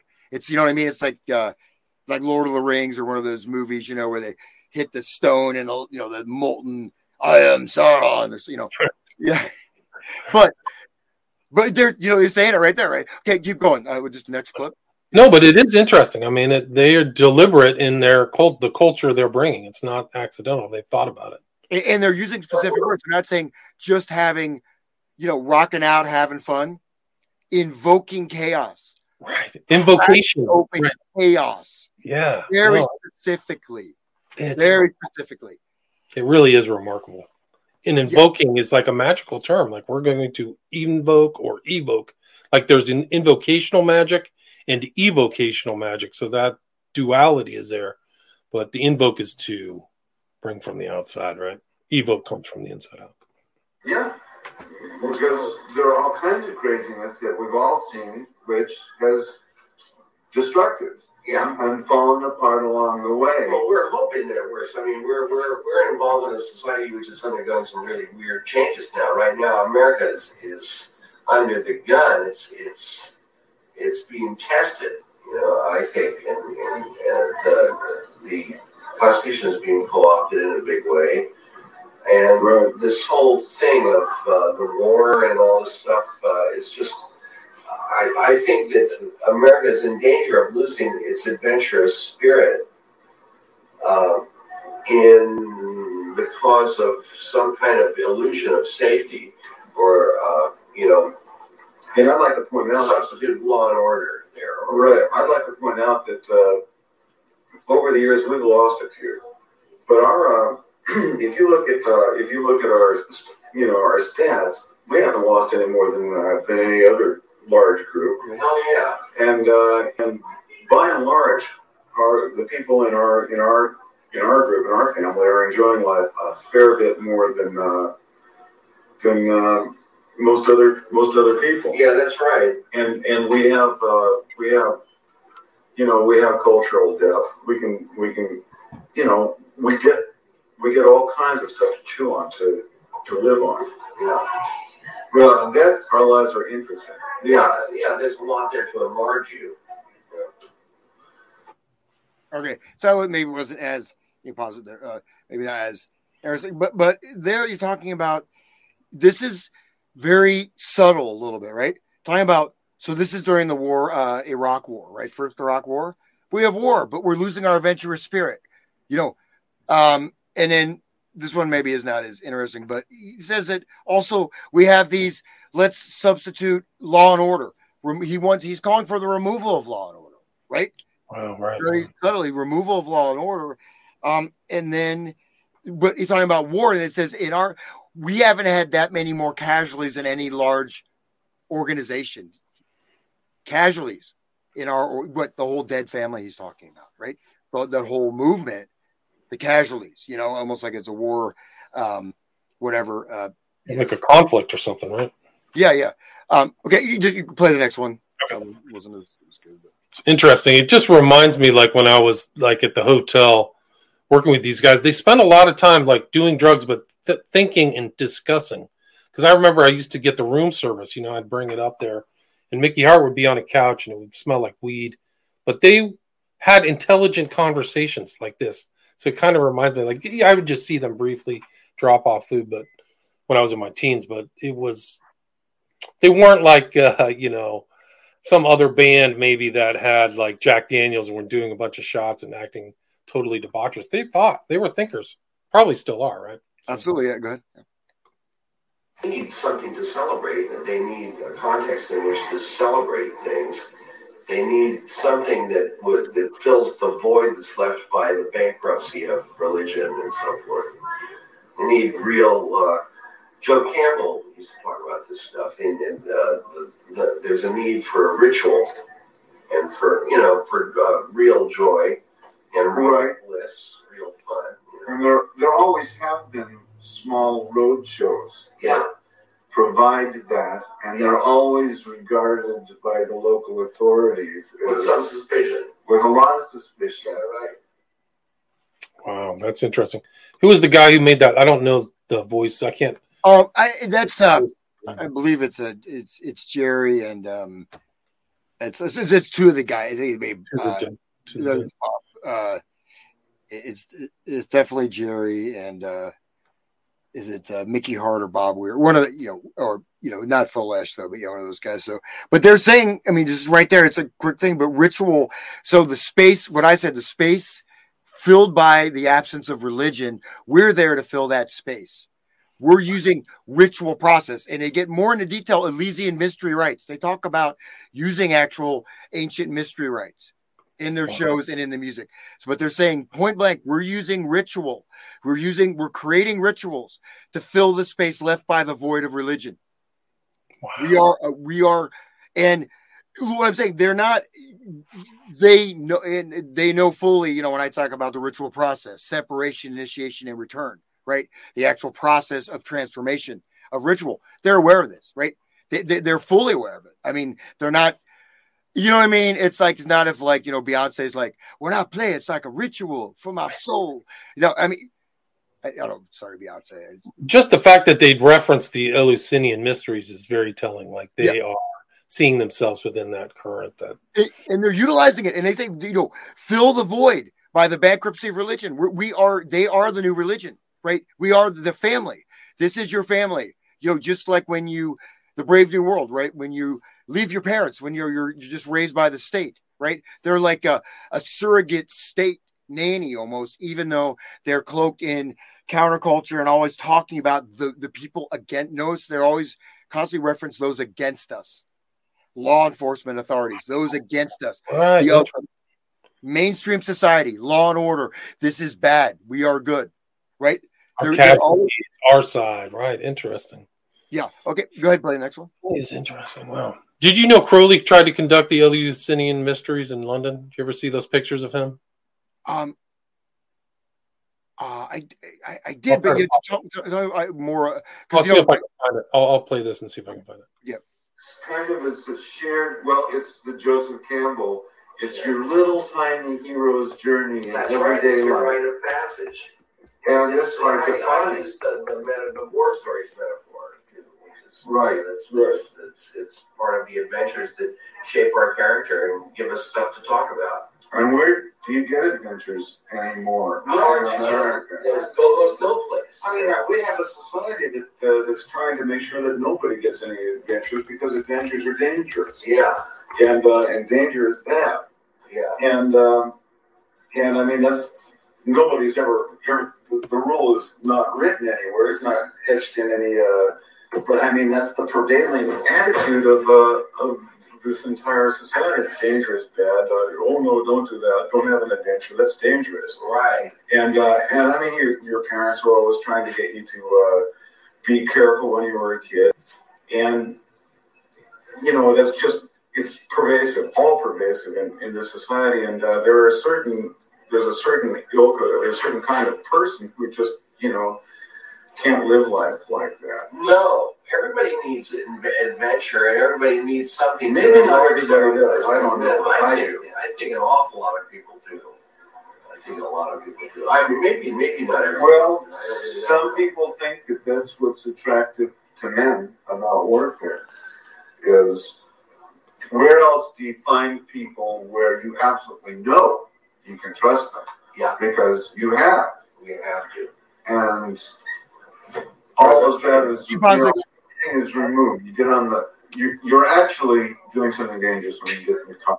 Got it. so so just to, you know again th- this is not just superficial conversation right? There's a ton in just in that you're not you know I- even i jotted things down just to catch but so so they're you know very much they're talking about rites of passage right? So this is taking that anthro- anthropological theory right? Margaret mead right? Margaret mead they're looking at this type of trance cult stuff in bali right? Margaret mead part of the Macy, major person in Macy conferences. Gregory Bateson, schismogenesis, working with Margaret Mead, looking at these primitive cultures, right? Invocating rites of passage, rituals, ritual process, right? Under connecting cybernetics directly ties in with the Grateful Dead, the whole Earth catalog, cybernetic system theory. We go further, they're- talk about virtual reality and transhumanism, saying how great it is, how great it is to live completely in this virtual world. This is the new LSD, is virtual reality. And this is in the early 90s, they're talking about this, which God knows. There's a hilarious video of, uh, you know, that the big charlatan fraud, Timothy Leary. But he, you know, I think it's in the 90s where he puts on these these reality, virtual reality glasses, and he's like, he just has like this ecstasy orgasm. And you know, I, I they're not even back then. They they saw. Yeah, they're, they're amazing now. Oh, They yeah. off the Yeah. chart. Yeah. But the way he's freaking out and he's just like, ah, so amazing. You know what I mean? You, but, anyways, I don't know if you want to chime in on that, but that was just one thing. Rite of passage, war, war stories, being in an army. This is like why men are drawn to war. Do you see that that military metaphor coming up multiple times? Did you catch that or? I was kind of distracted trying to find the Crowley stuff, but yeah, no, I mean, I'm not surprised. The and the other thing is like they are literate. They're referencing uh, Joseph Campbell's "The Hero with a Thousand Faces," all Well- that stuff, right? So Well, well, war story. rites of passage and adventures and our adventures are dangerous right? Uh, danger everyone's afraid of danger. This is a danger. This is a real adventure right? So da- everyone says dangers are bad. Adventure is like warfare. They say you know the where made you stop. Adventure is like warfare. Like men go to war for the danger and the adventure. So they're citing ritual passage hero's journey though is more you know more than just a ritual passage. It's a transformation but that that's also a consciousness transformation. A quote unquote hero right? Now i, I don't want to put they're not saying this but if you look at the stuff i have like with pigpen and and ken kesey i have recordings of them talking about developing a mass hive mind among the merry pranksters and working on the hive mind and creating this mind organism and how they're developing it and how they're conditioning this group mind that they built in all their hapless, you know, you know, partisans. You know what I mean? They're talking about it. So that to me, that kind of adventure and danger doesn't, you know what I mean? It, there's a juxtaposition there that this is like, you know what I mean? Your true duty, you know, and that's my my brother, my one, my younger brother, who's no more. He died, right? He had that mentality. The more, the harder I live, the more hard drugs I take, the more danger I live, the more man I am. You know, and that was the mentality. You know, for a long time, the more drugs you are, the more man you are. You know, you know what I mean? Like this, you know what I mean? Oh, Like the more danger you're confronting, right? yeah, it's the like- hero's journey, but it's kind of a perverse hero's journey, right? Yeah, yeah, it's like you know, look Earlier. at Hank Williams, Hank, the great country singer, right? But okay, he was an alcoholic, right? He was a great singer. Now he died, right? Because he finally he had gotten off drinking, and someone gave him a couple drinks in a bar, and he ended up dying of alcohol poisoning, same day, right? Is that is that something you want to emulate? Does that make him a hero? No. I mean, he just No. pissed away his talent. He was Right. had God given talent. There's no denying that. I mean, maybe occasionally a couple drinks maybe would help him, but when you're consumed by the bottle like that, there's nothing heroic about that. No, I don't think so. Or any drug, really. No. Consumed by any drug. Any drug, LSD, you know, or whatever it may be. But this is more what I'm trying to specify is the drug is one thing, but they've created a family. They're pooling people. They're harvesting them from the small communities, extracting them like the Pied Piper. So true. And isn't that kind of some of their imagery? Don't they have that kind of like skeleton with the uh, flute, like kind of like a Pied Piper, right? Isn't that in their imagery? Yeah. So there it is. Yeah. the the, the, Oh, the rose, yeah. all the Rosicrucian, and you know the, the alchemical symbolism, you know, with with, with the, the the roses and, and all kinds of stuff. Yeah. Um, so, so you'll finish this this clip. Yeah. It just becomes like you're just totally opening my understanding up of the dead, which I didn't really know that much. But you have to you you have to listen. I mean, you can even rewind it a bit. And you have to listen very carefully to what they're saying. You know what I mean? Because every word, when they say ritual process, rite of initiation, it's Yeah. it's you know you have to you know just hearing that without a, a no- other knowledge base to plug those terms into, you're not going to get the full meaning. So in a certain way, the average dead listener is not going to have the background to put all this stuff into context. So it's almost like in speak. It's you know among the initiates. You know, Right. you know. okay, Yeah, you go. You go and play it again. Yeah, you're getting on an airplane. Oh, Sex, all of life. everything is danger, It's dangerous. but we pretend that it's not. That's right. Yeah, that's true. That's Right. true. But to act, to willingly participate in an adventure which has danger, that has to do with getting together with your fellows to celebrate, Right. has a certain fraternity to it, That's which true. I think Yeah, crazy. radiates in all directions. The International Brotherhood of Crazies, because the pervasive attitude is that uh, it's it's crazy to uh, to invite more danger into your life. Yes. Right. I mean, you know, and we don't look at it like that. We're just inviting adventure into our life, and adventure carries a little baggage. Yeah, that's right. But uh, but uh, but most most people, from what I can see, uh, make the logical uh, make the logical step that uh, well, you're advent- you're you're, in, you're inviting adventure, you're inviting danger, and inviting danger is crazy. And so uh, you have uh, what we have is this uh, International Brotherhood of Crazies. Let's Okay, Wow. pause it. So, but so in the context though, um, you go back, um, you know, you know, he's talking a lot about warfare, going to war. But think of okay, rite of passage, hero's journey. Well, why should I invite danger in my life going to hear a rock band? You know what I mean?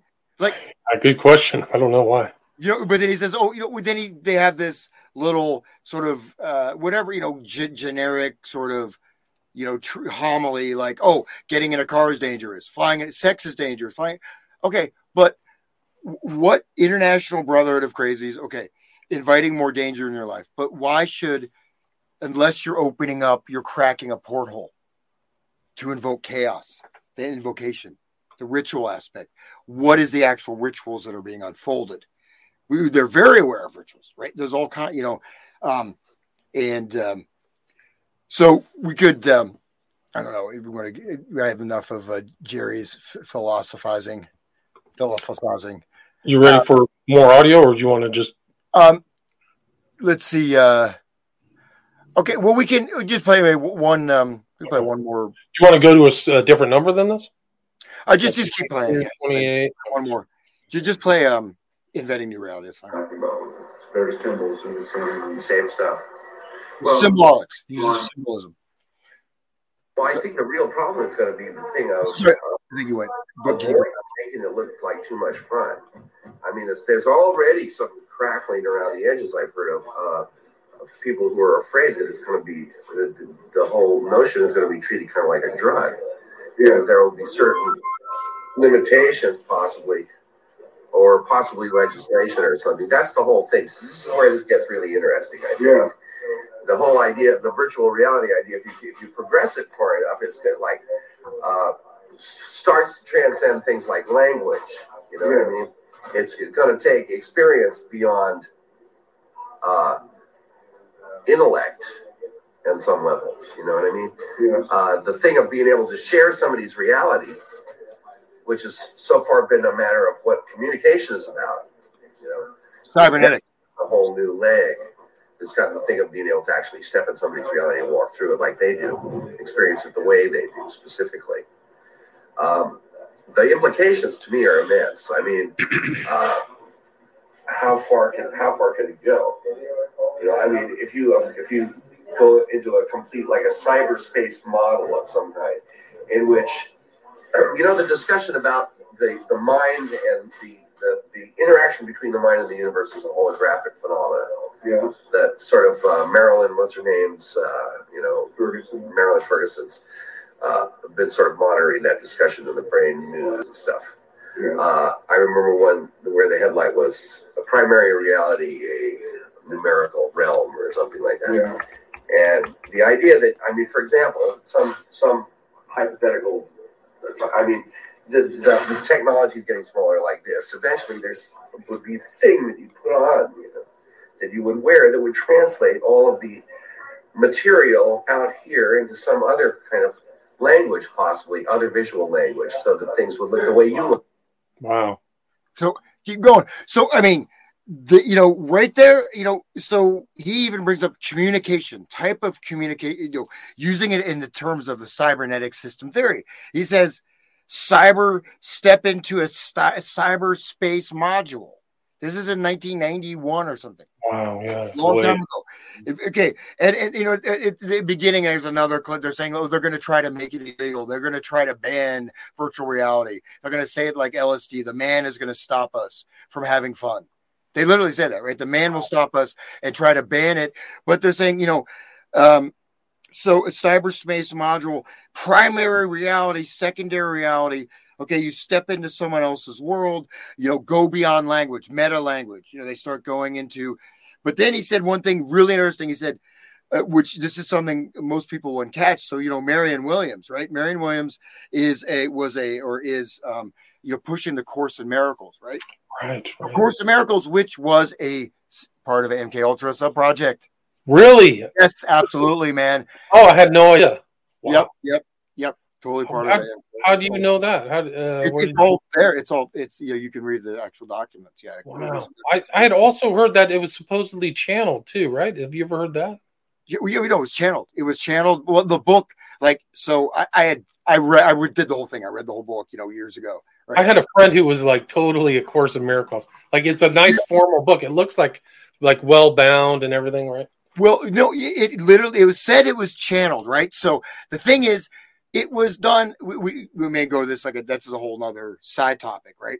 To go into this. Uh, we talked about uh, done with so- MK Ultra Center, channeled by this lady who was supposedly a total atheist and wrote it out. It has completely derealization module. First lesson, of course, in a miracle. Nothing I see means anything. There is no reality around me. Everything has only the meaning I think.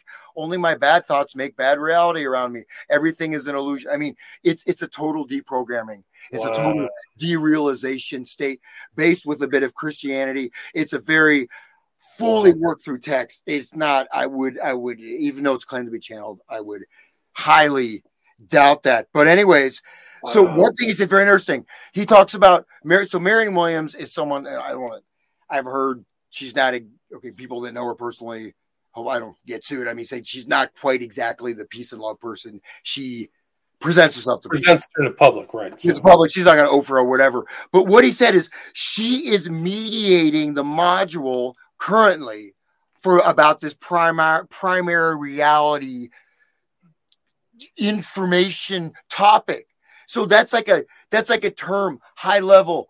This is someone you'd say Marion Williams is out there selling her books or sharing God's love. You wouldn't say she's mediating a particular module based on these different reality modules.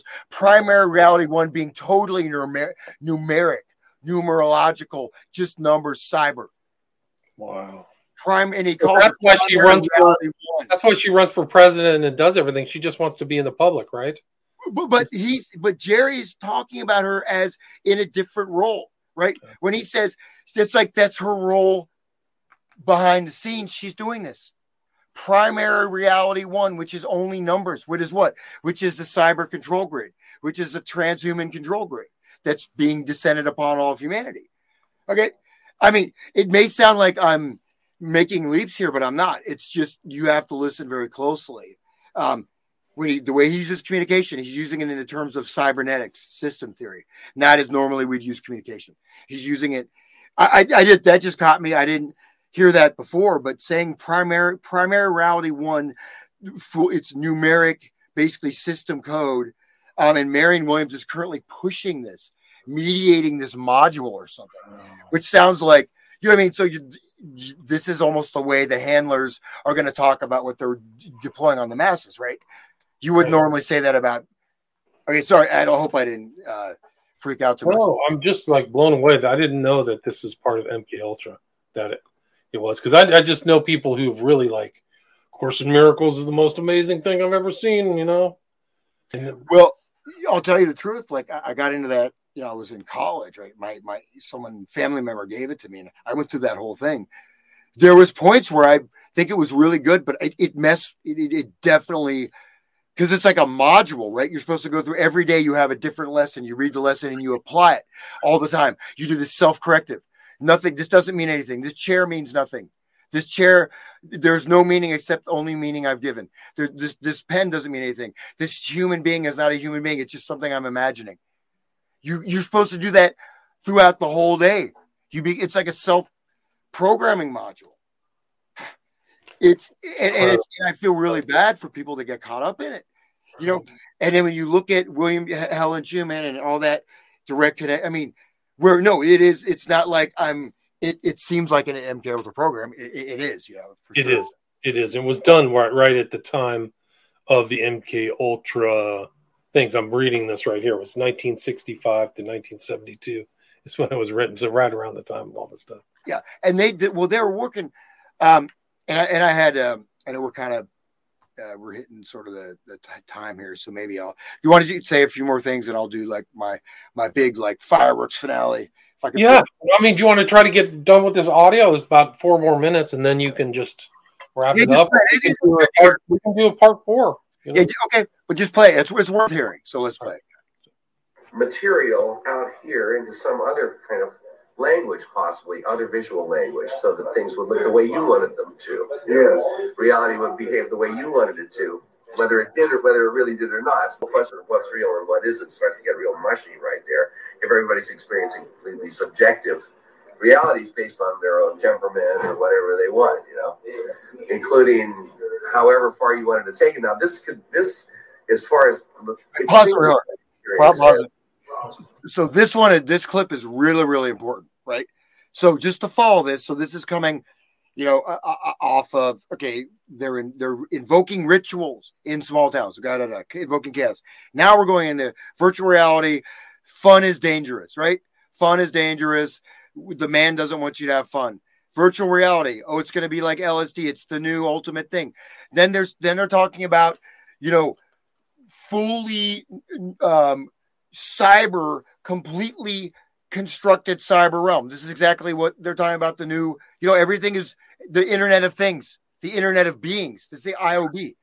Now we've gone from that to saying we will develop going beyond any language, which means that, okay, this is very important to parse this out, right? Um, that's you know, like I said, this guy, this guy's a smart son of a gun. He's not, he's highly intellectual. You know, Yeah.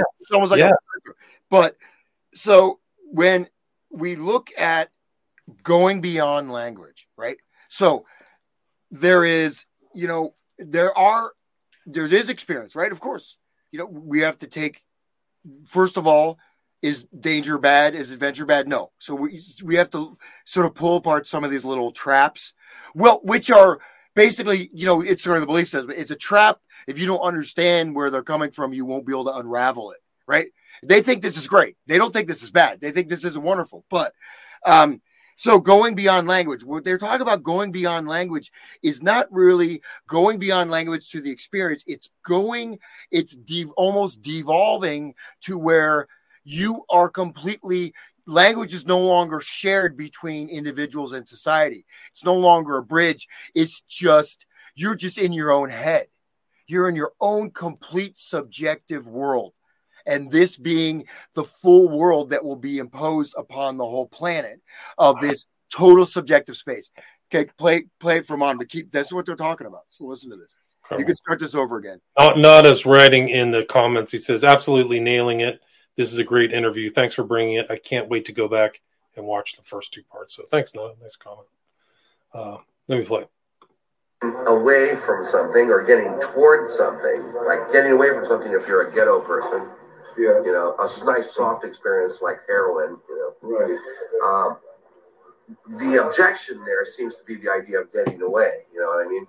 Right. Um, like, what what is it all about? That, that, that so I see basic objection about going on with this virtual reality. If you take it for, I mean, it, the whole I, the whole thing is that it, it, it eliminates a lot of the need for eh, all of the other things that we put so much energy into all this time. Communication on every other level. I need On this, I mean, I'm a musician. Right. They're they're smart. Well, well, no, but see, they're talking about movement. So I, I think I did a something with uh, Sean, uh, Sean the other day, but I was talking about this conditioning. We go back to the basic conditioning, right? Ex, ex, ex, excitatory, inhibitory, uh, uh, um, nervous system, right? Pleasure and pain, away or towards, right? So we're talking about basic. Men- he's talking about mental conditioning, Pavlovian conditioning, stimulus operant response conditioning. When he says that very clearly, because he says someone in the ghetto wants to go away from their world and they get a very soft experience like heroin. And people say it's bad to move away. He said that, right? He said, Right, right, right. go ahead and take heroin. And the man thinks it's bad because you, but talking about moving away, dissociating from reality. You're dissociating, and oh, everyone says it's bad, right? Um, and so we don't, we need to go beyond communication. This, he said many things we have before won't be necessary. You don't even need to be able to talk to people anymore. You'll be fine just floating in your own subjective soup, floating in your own, you know, you know, uh, uh, hol- hol- hallucinogenic, holographic, virtual reality world, just like you know, like that, with no more. You don't even need to talk to people anymore. He's saying these things we put so much we don't need them anymore. We can just be in our we'll keep planet. We'll be in our tubes. We'll be happy in our little vats. Yo, It's you, can- baby. you live in the smart city, right? What's that different if you're in the smart city? You can't. You have to eat your friggin' bugs. You know, you get to watch Klaus Schwab on your on your view screen every day. Good, good morning. Enjoy your bugs.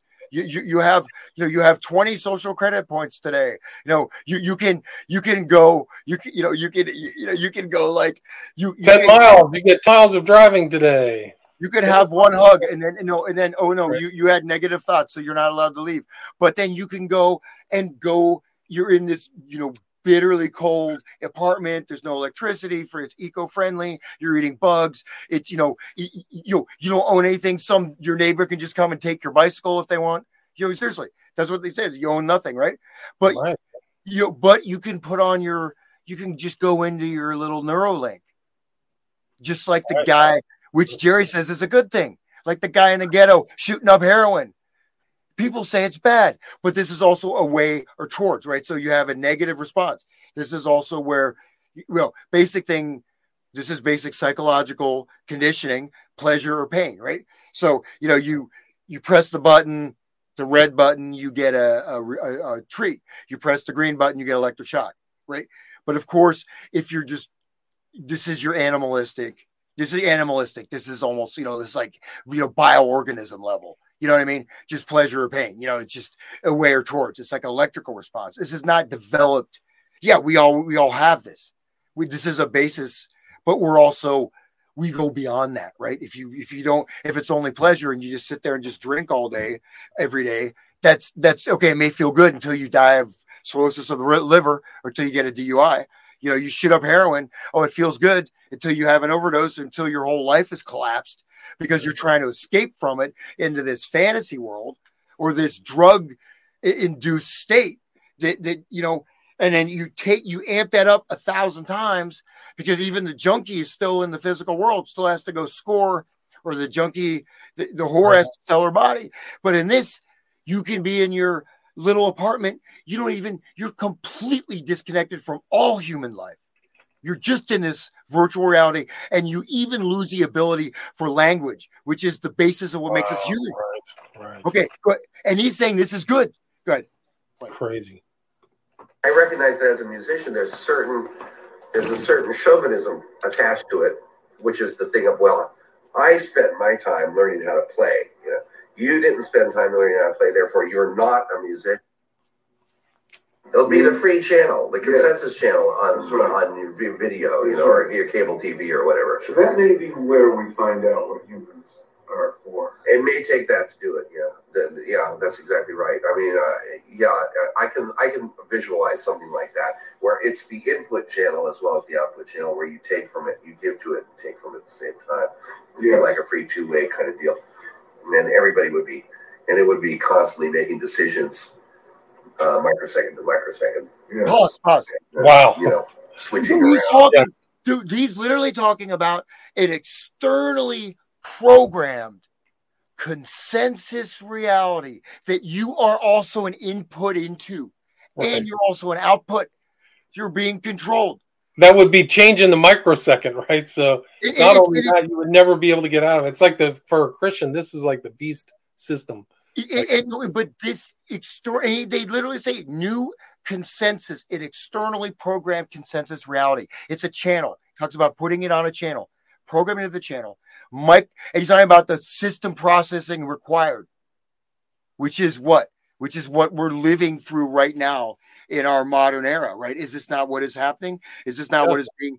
What, what is 5G, dude? 6G, I mean, 6G is you are you are a cell. You are literally it feeds off your biological energy, right? It 6G. I mean, I saw some of 6G in 2020. Then I saw though they did some study about human batteries powering the internet. Right. But the earlier stuff on 6G was talking about literally feeding off of your emotions, especially negative emotions. So it's like feeding off and generating power to create. It's not only an internet, it's going to be an internet that's implanted in your brain Right. and shared. It's just like the hive mind experiments that they were conducting, you know, with all the Merry Prankster youth who with you know Ken Kesey, Neal Cassady were you know, and and other some of the other leaders, Owsley were dosing all these you know boys and girls from good suburban families. I'm sure there were some homeless or you know street children, but they were a lot of them were just kids from good families. They're supposed to probably you know sophomore year of college or whatever, right? And they're hanging out on this bus getting dosed. Now Jerry's talking about a master control computer that's going to upload all of reality. Right. It's okay. That you're going to be a part of, that your information is going to go into, and it'll change on a dime, right? Okay, would you would we finish something? Doing stuff of its own, so you you'd enter uh, yet another random element in there, and then see what comes through the spaces. And you know, I, I my feeling is that you get you, there is a coherence there, but it's it's not recognizable in through normal frameworks. You need a hyper normal framework. Yes. You know, so that is you you need to jump to hyper normalcy. well, there are always a few people who are hyper normal. Absolutely, that's exactly right. I think everybody experiences them here and there. You know, Yeah. that's all. It's just we don't have good language for speaking about them, really. And That's right. you Well, know, but that's what a lot of the semiotic soup that the deadhead culture has. There is a lot of semiotics. Okay, I mean, so literally, okay, we just I almost out of time. We just leave it there. That's all right. We can go over, but Okay, I mean- now we'll just um, I get, I'm getting the uh, the, the let's get let's get through this audio. I mean, there's a lot here. Like they know, they're like scholars. They're like intellectual scholars. He just mentioned semiotic language system theory, theory of sign and meaning. So this is this is psycholinguistic talk, semiotic system theory in the deadhead semiotic system, Incredible. System of meaning. This is, is psycholinguistics. This is military memetics also. He just talked about military memetics. Semi, I mean, how many people know semiotic system theory? Right? Uh, one in a ten thousand, maybe. I don't know. Yeah. Okay. Go, go ahead. I, I won't interrupt. How you. many people know semiotic? Just the word semiotic, right? Yeah. Okay. Go. human beings anatomically for several hundred thousand years, wandering around, hunting and gathering, yeah, and then suddenly, at the same time, they started painting in caves. Right. started multiplying. So Right. what this paleontologist that I quoted has the theory that the first art in caves were really um, psychedelic experiences. Yeah.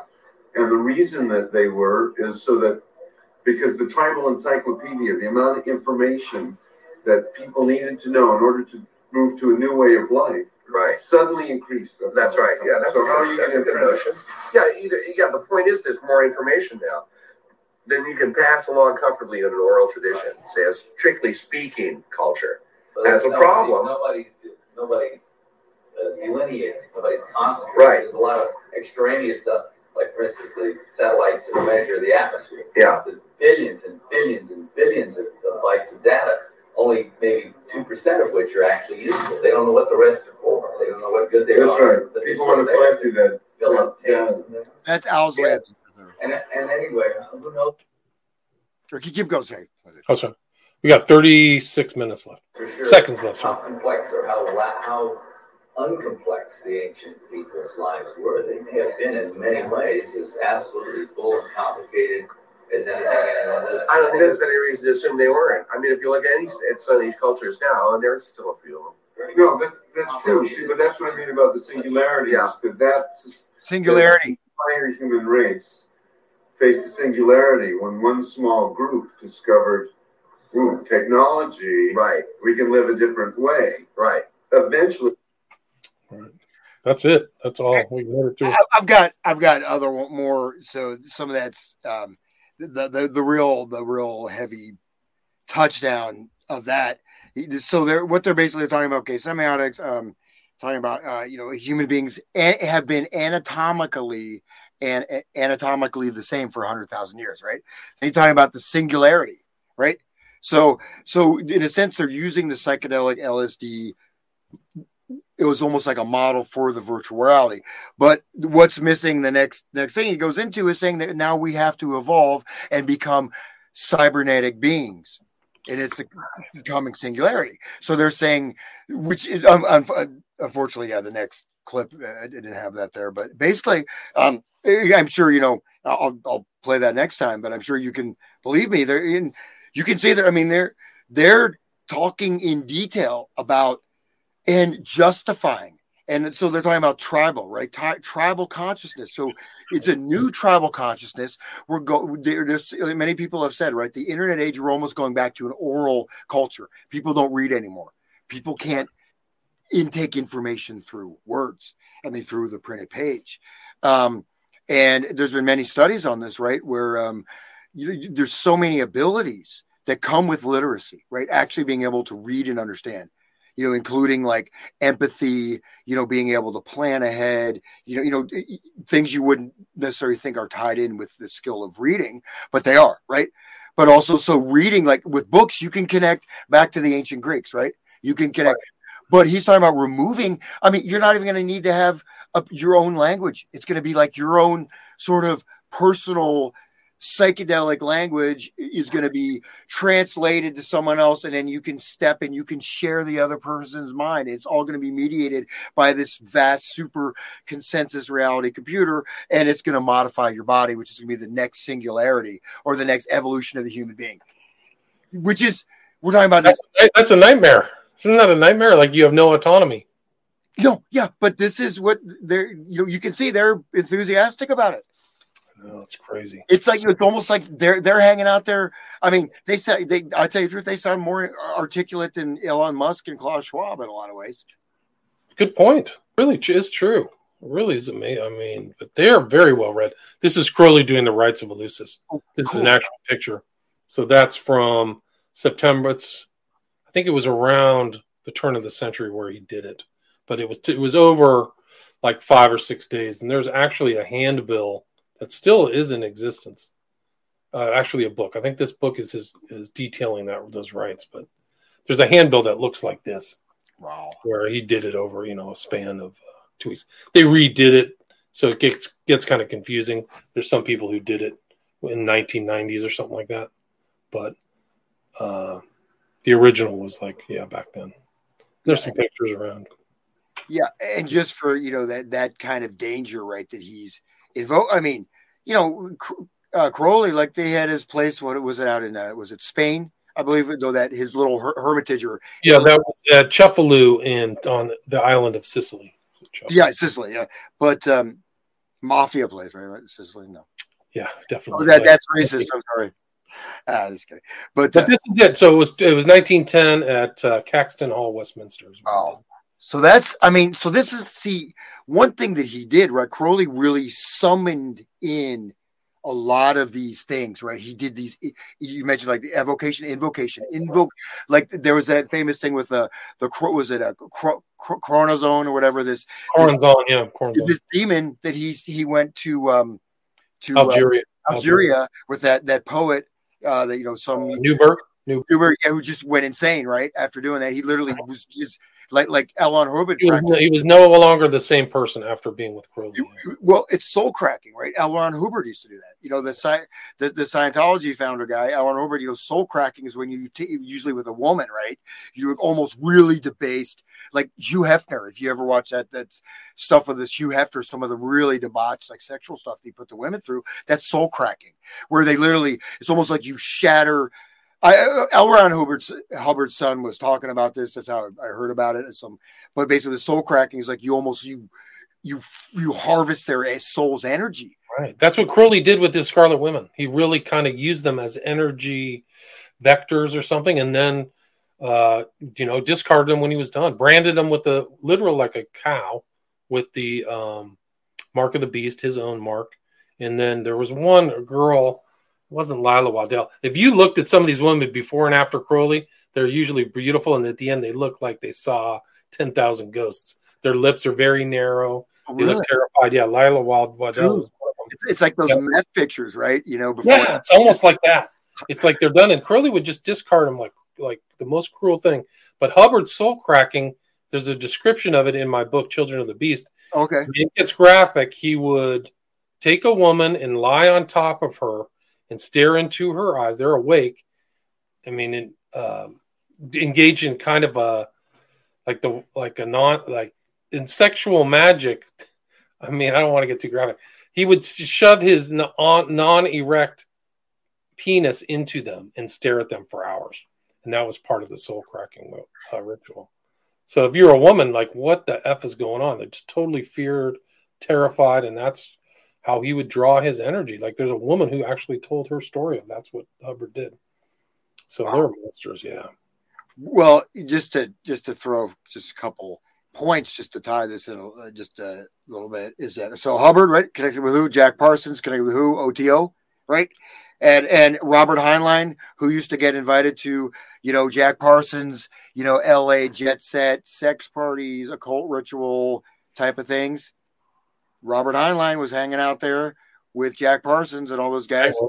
with yeah. L. Ron Hubbard um, yeah. and then writing the you know um, and then so we won't hit this today, but you know, you find a lot of a lot of this, uh, you know, mind control stuff, or even MK Ultra. There, there is a little bit of bubbling occult stuff, you know, here and there. Organizations, even that hypnotist guy who, um, you know, was they say you know Oswald potentially hit, hypnotized Oswald, so he was connected with um, David Ferrie. David Ferrie. Yeah, yeah, he was connected with this uh, like Catholic church that did like satanic sacrifices or whatever, you know, and and so, you know whatever all over there. And he then, might he might have had a sexual relationship with Oswald when he was fifteen, when Oswald was fifteen, like because that's what Ferrie was was a pederast. Yeah, so he liked to be around. You know, that's how we. He was a pre-Catholic priest, and then got defrocked, but he had a compulsion with kids, like boys, like teenage boys. And that's one of the biggest things for you know that that especially you know, sexual abuse at a young age that's you know the, the MPD or this you know I mean or multiple personalities or creating potentiality for those. Yeah. But then just one last thing. So of course that the ritual in Algeria on it was I think it was the 60th anniversary of that ritual. Guess who? Public enemy number one hiding out from the FBI Timothy Leary right on the run. He goes to to the desert in Algeria, recreates a ritual, then flies back to the United States, somehow gets through customs, is right there on the eve of that ritual on the anniversary when at um, Altamont, Sympathy for the oh, Devil. Oh wow, was that close? I never made that connection. Was wow. thrown in and standing on stage with wow. the, the, ritual human sacrifice. Wow, Meredith Hunter or whatever his name was. Yeah, he was at the. It's just not random at all. He was at the same oasis that Crowley was at. It was called Bou Saada. But again, this guy is like he is, is supposedly escaped from jail, right? This is how's he flying back in and going to this rock concert? It doesn't make any how. But he's standing on stage, right, during the ritual, and he invoked that, and the whole thing with Crowley, of course, is like even like Jimmy Page, you know, buying that the house in Loch Ness, like supposedly oh, yeah. he, he, could he he was never able to close the porthole. They say right, so he would right.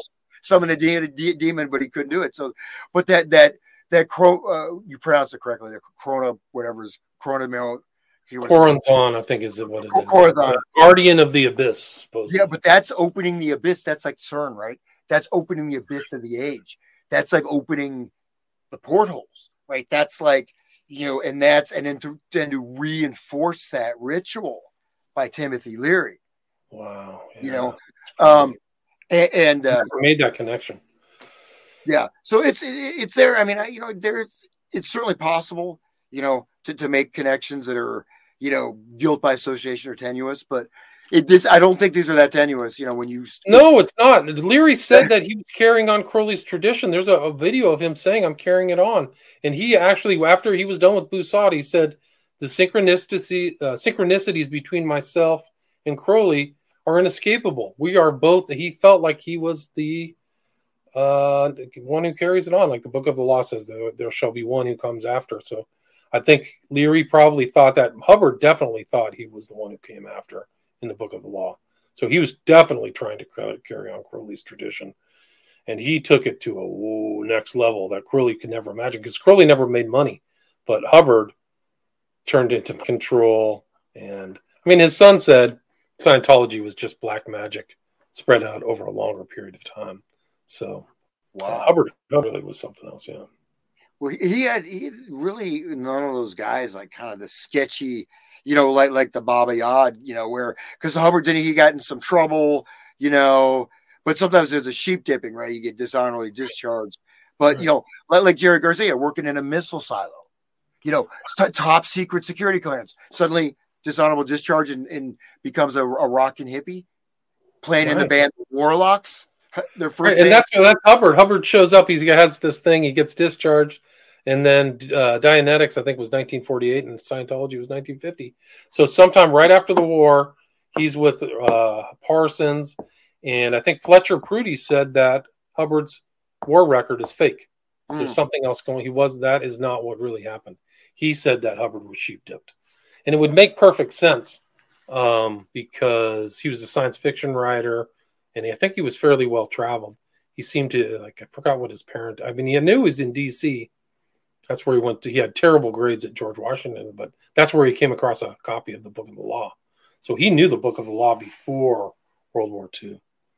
So he's yeah, a yeah. very strange cat. And I, you know, I, I'm shocked, like the, just from this interview, that A Course of Miracles was MK Ultra. And I've asked questions to other Scientologists, like, where is the government connection between Crowley and Scientology? Like, where is he getting this information? How does he know how to do this? And it's a lot. Scientology is probably now that you told me about A Course in Miracles, it's fairly similar, I guess, in the sense because you are self-actualizing. Like, you get you pay for this weird training with the uh, soup cans, but you do a lot of exercises yourself. So you don't have to like go to the Scientology center to do it. So you do these ah. things where you like, like sit across from somebody and swear at them, and you do all kinds of weird assists. I mean, it's so so that's how you kind of you can. It's kind of like a grade system, kind of like the uh, OTL. You can move up the grades. You have to fulfill certain things, but you do it yourself. Yeah, it's really so. You're, I think, really, you're kind of conditioning yourself in Scientology to uh, um, not take critical uh, judgment. So that's why so so many Scientologists are like you can talk to them and they'll just glaze over. Is because they've actually been conditioned to glaze over when somebody questions Scientology.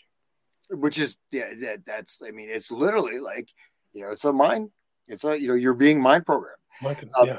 And, and, and, so you know the Scientology is really important in terms of development of a lot of techniques that you can see, you know, moving in and out and moving around um, in that that whole area. Um, the rite of Saturn. So all these were rituals, and some of these things, you know, again, he had his theater, right? He had his theater of the Beetle or whatever, and people would go and think it's like a watching a play.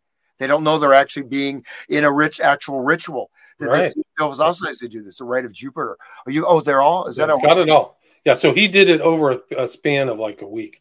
So he had all these right, right of Saturn, right of Jupiter, right of Mars, Sol, Venus, Mercury, right of Luna, which is the moon. And then you've got, of course, the, hand, the hand gestures. You know, the, what is it? The, the, help supposed to be semaphore is actually Crowleyan magical working, right. you know, symbols. You know, right. Uh, He's got it all. He did all the hand gestures. He had all the weird, you know, uh, clothing and all that stuff. Like he, he was really something else. He was crazy. But yeah, but again, you know, it's uh, I'll just maybe leave with this thought is that you know you look at the um, the Smithsonian, you know, the uh, world, the folkways Smithsonian catalog with all the all the alchemical symbols, right? Know, taking a lot of some pretty dark music, you know, and then you pick the one, the one uh, you say Robert Johnson, right? He was the the blues guitarist. You know, there's a movie Crossroads, Ralph Macchio that came back, came out where, where Steve Vai played Satan. Um, but Crossroads, Robert Johnson, it was Rolling Stones, it was it was um, it was Eric Clapton, especially. You know, Eric Clapton was kind of the guitar purist, right? Eric, you know, Robert Johnson is it. Rolling Stones, Robert Johnson, Robert Johnson, Robert Johnson. So he he sold his soul to the devil, right? He sold to the devil. He was certainly a good artist, um, you know, for the few out, you know, few things he did, but um, but he literally was known to have sold his soul to the devil, where he or he did some kind of occult thing. And his, you know, originally he sucked ass, right? No one would he would get thrown out of clubs because he was so bad musician. But there's a hundred other amazing, or at least a, you know, 50, 60, it does country blues guitarists that are as good, if not far surpassing Robert Johnson in mm, technique, overall musicality. Why was he chosen as the archetype of all rock, Robert Johnson. Now, Right. and now, if you're into mysticism, right? You want to get into spirituality. You want to get into occult stuff. Um, okay, say someone like say well, like Manly P. Hall. Okay, um, even you know Blavatsky isn't that bad. Or there's other. There's all kinds of different you know occult things. You know, if you want to get into spirituality, right? There's there's many things. Why choose Aleister Crowley, who was an absolutely diabolical, evil human being? You know, you know, completely founded on the lowest basis. You know, you know, whether you believe or not in spiritual energies, but really, a just being completely selfish, right? You don't care about anybody else, use anybody, but completely evil. You know, I mean, com- you know, with a with a record of being totally evil, right? How come all these people were following Crowley? You know what I mean? Like, wh- why the Beatles? Some kind of dark attractive, dark attraction, right? Yeah, but he he's still. I mean, you know, I mean, from uh, Ozzy Osbourne, Mr. Crowley, like this guy is still. How many people are forgotten? Why don't people follow Rasputin? We go, oh, play something. Like, show these women. Can you make that? Right. So that's Leila Waddell. That's the mark of the beast that Crowley put on her chest, branded on her chest. And she looks beautiful. She's kind of exotic. I think she's half like Maori or something. That's her before, and this is her after. Like she looks kind of haunted and, and bent out of shape. Dude, she looks like a ghost. She looks like a. She's like she's possessed by a demon, dude. Yeah, and so this is another one. This is um not Leila Waddell. Her name I can't remember right now, but she's she was cute. That's Leila Waddell. This is Leah Hirsig. Her name was Leah Hirsig, so that's her before. Look at Leah Hirsig after Crowley. She uh, got branded too. So that's her. This is her after Crowley. Look at her face, man. Like haunted. Before cute young. Look at the eyes. Kind of nice eyes. After done. Thin lipped haunted man. Like she saw freaking 10,000 ghosts And then you know, and also you know, she's posing for a picture, so she you know probably trying to put her best. My God, she just That's- yeah, it's like yeah. devastated. yeah she looks devastated But it's like it's like people. but she she got to try. she like paint me as a naked she said stuff to crowley like really creepy like she was ready to go all in with crowley and she did for like five years and then he abandoned her It's just like and then she just kind of got lost from history like nobody really knows what happened to her. Knows what happened to her. This is her. On the right.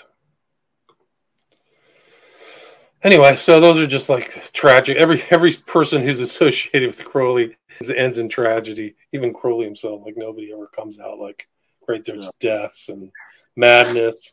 And he admitted to it. Like he would tell people. He told one guy lance Sieveking in like the south of france everybody who crosses me is either dead poor or in a mental institution like you bragged about it like that's what uh, yeah. anyway Well, well, you saw that when you were scrolling through that picture of the crossroads. They have a big look Yeah. at that icon there. Um, yeah that was it that was the crossroads where it actually supposedly happened It happened, but look, look at they put up. You know, it's not just like there's a there's a big uh like a memorial there for that. Right. Like it's a it's a place to go to. Like Yeah, you no, go, yeah, it's a no, it's- travel location. Yeah, there it is. it's part of the rock. You know, it, it's been embedded in the culture or the ritual, Right. right? Yeah. I mean, and if you look at the way the Grateful Dead talk about this, it's the semiotics, right? So 61 and 49. Well, let me look at that a little closer. It's, it's kind of a weird. Which picture? This one. I just want to see what the, the, the thing looks like. I mean, I, may have to. There may be some weird. Uh, It's south of Memphis. I think it's like a couple hundred miles or two hundred miles south of Memphis, Tennessee. uh, maybe I'll look at that. There's something there, but still, it's like it's a little bit because there's lots of great Bukka White. Who knows Bukka White? You know, Le- oh, Lemon yeah, Jefferson. No, I've never heard that name. I don't even know who that is. Oh, well, he's great. He's one of my favorite, you know, the country blues guys. But these people are totally forgotten. You know what I mean? But Robert Johnson, people still know Robert Johnson to this day, right? I mean, and it's when you like say for me when I was learning guitar, you know, you go through, you got to learn how to play Crossroads by Clapton, and then you get into the Crossroads mythology, and then you you know Rolling Stones, and you're like, and you know, I try to try to learn the Robert Johnson, but he has a pretty limited music. But there's that song like Hellhound on My Trail, right? So that's that has that that that like that song. His voice sounds like the eyes of his, the the you know the women you know, the Crowley Scarlet Oh, Women. right, right, yeah. It's got that like real- yeah, eerie. Yeah, eerie. but, but, not like you know, like you know, ACDC, like Hell's Bells, you know, like Right. you know, party anthem. More like there's really a hellhound on his trail, and he's tormented and haunted. You know, like so it, it comes through, and it's not, you know, you know, it's you know what I mean. It seems it seems like it's not entertainment. It seems like this guy's really tormented. Are So why you want to? I went down to the crossroads, got down on my knees. What's the, what's the uh, lyric? I went down. I can pluck up my guitar player. Maybe went down to the crossroads, fed on my knees. Asked, oh boy, won't you will you take old Bob if you please? Um, you can't run, you can't hide. Uh, but, but there's Hellhound on my trail, which is later, which is you know, and that's. um but this would this, so, but this connects with all the the Voodoo, you know, Voodoo, Santeria, you know, that some of that stuff that survived. Um, I don't know if there's a, I guess I guess Clap there's Clapton's lyrics. Cream, but that, the why, why don't they're showing um, Robert Johnson's lyrics? You know, because it's written by Robert Johnson. Um, but Crossroad Blues, that was it. Fell down. Ask the Lord have mercy, save poor Bob, if you please. Yeah. You can run. You can t- you can run. You can run. Tell my boy, friend boy Willie Brown, you can run. I believe I'm sinking down. Interesting. yeah, so but the Lord above, what Lord? Yeah. Right? Save poor Bob, if you please. Or which Lord? Right? Is he talking? You know, is it? Yeah, well, good good question. Look, look at Hellhound on my trail. Okay, let's do it. But that song, you know, there's not much there in the song itself, but it's the legend and the act, the ritual, right? We just play it, maybe. Um, You see if I play it. We can go out listening to Hellhound on my trail. How about that? uh, uh, all right. Oh, we- oh, y'all say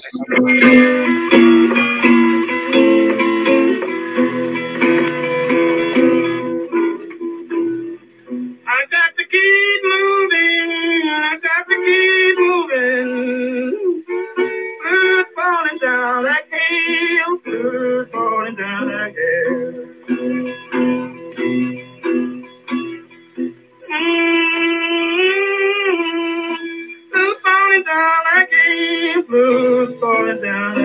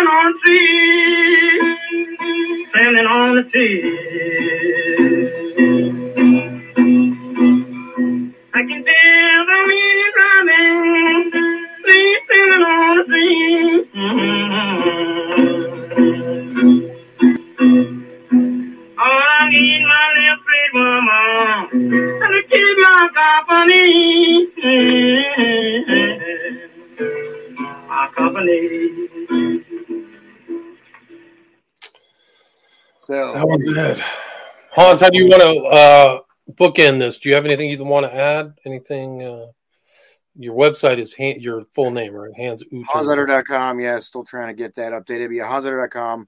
Um, uh, music mindcontrol.wordpress.com.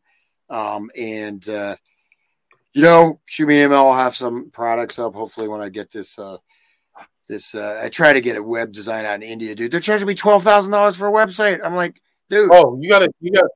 Yeah, you're you know you know. So, anyways, we'll see. But yeah, No, you need to go on to Fiverr. Try Fiverr. You can get a website for cheap. okay, all right. If I have five percent, sounds good. Yeah. Fiverr.com, yeah. Yep. And it'll be a set price.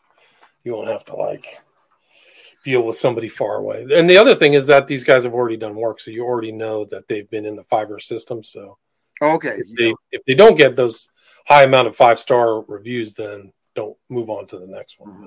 You should be able to get a very quality one cheap. But again, Hans Utter, thanks so much. This was episode three of what you what you call let's see, I called it MK Ultra for the masses. Fine. You, You're the boss. well, no, I, I should I should have used your title. That was a mistake on my part. That's okay, man. You, you know, you're in the top 0.05 percent, man. You know, so I, I just uh, Live and learn. I I, I uh, cede to your your judgment. So Well, it's just easier, I think, to um, what was your what was your full title? Yours was MK Ultra. What's uh, let's go back to the beginning here. MK Ultra music is the weapon from Manson to the technotronic control state. I liked your title much better. So the next the next one. All right, man. Thanks so much for your time. Really great interview. Amazing stuff. I had no idea about A Course in Miracles being uh, part of a pro, uh, program, U.S. program. That's incredible. Well, that shows you how deep that stuff goes, man. You know, like like thinking about how much there was a huge amount of resources put into this. It wasn't, you know, was- Yeah, it wasn't like a small thing. It was millions and millions of dollars and st- spread all throughout universities and some of the smartest people ever. You know, all the doctorates and stuff like that. So, thanks so much for your time. Really appreciate it. Let's do it right. again soon. You're welcome, William. Thank you. Uh. Cheers.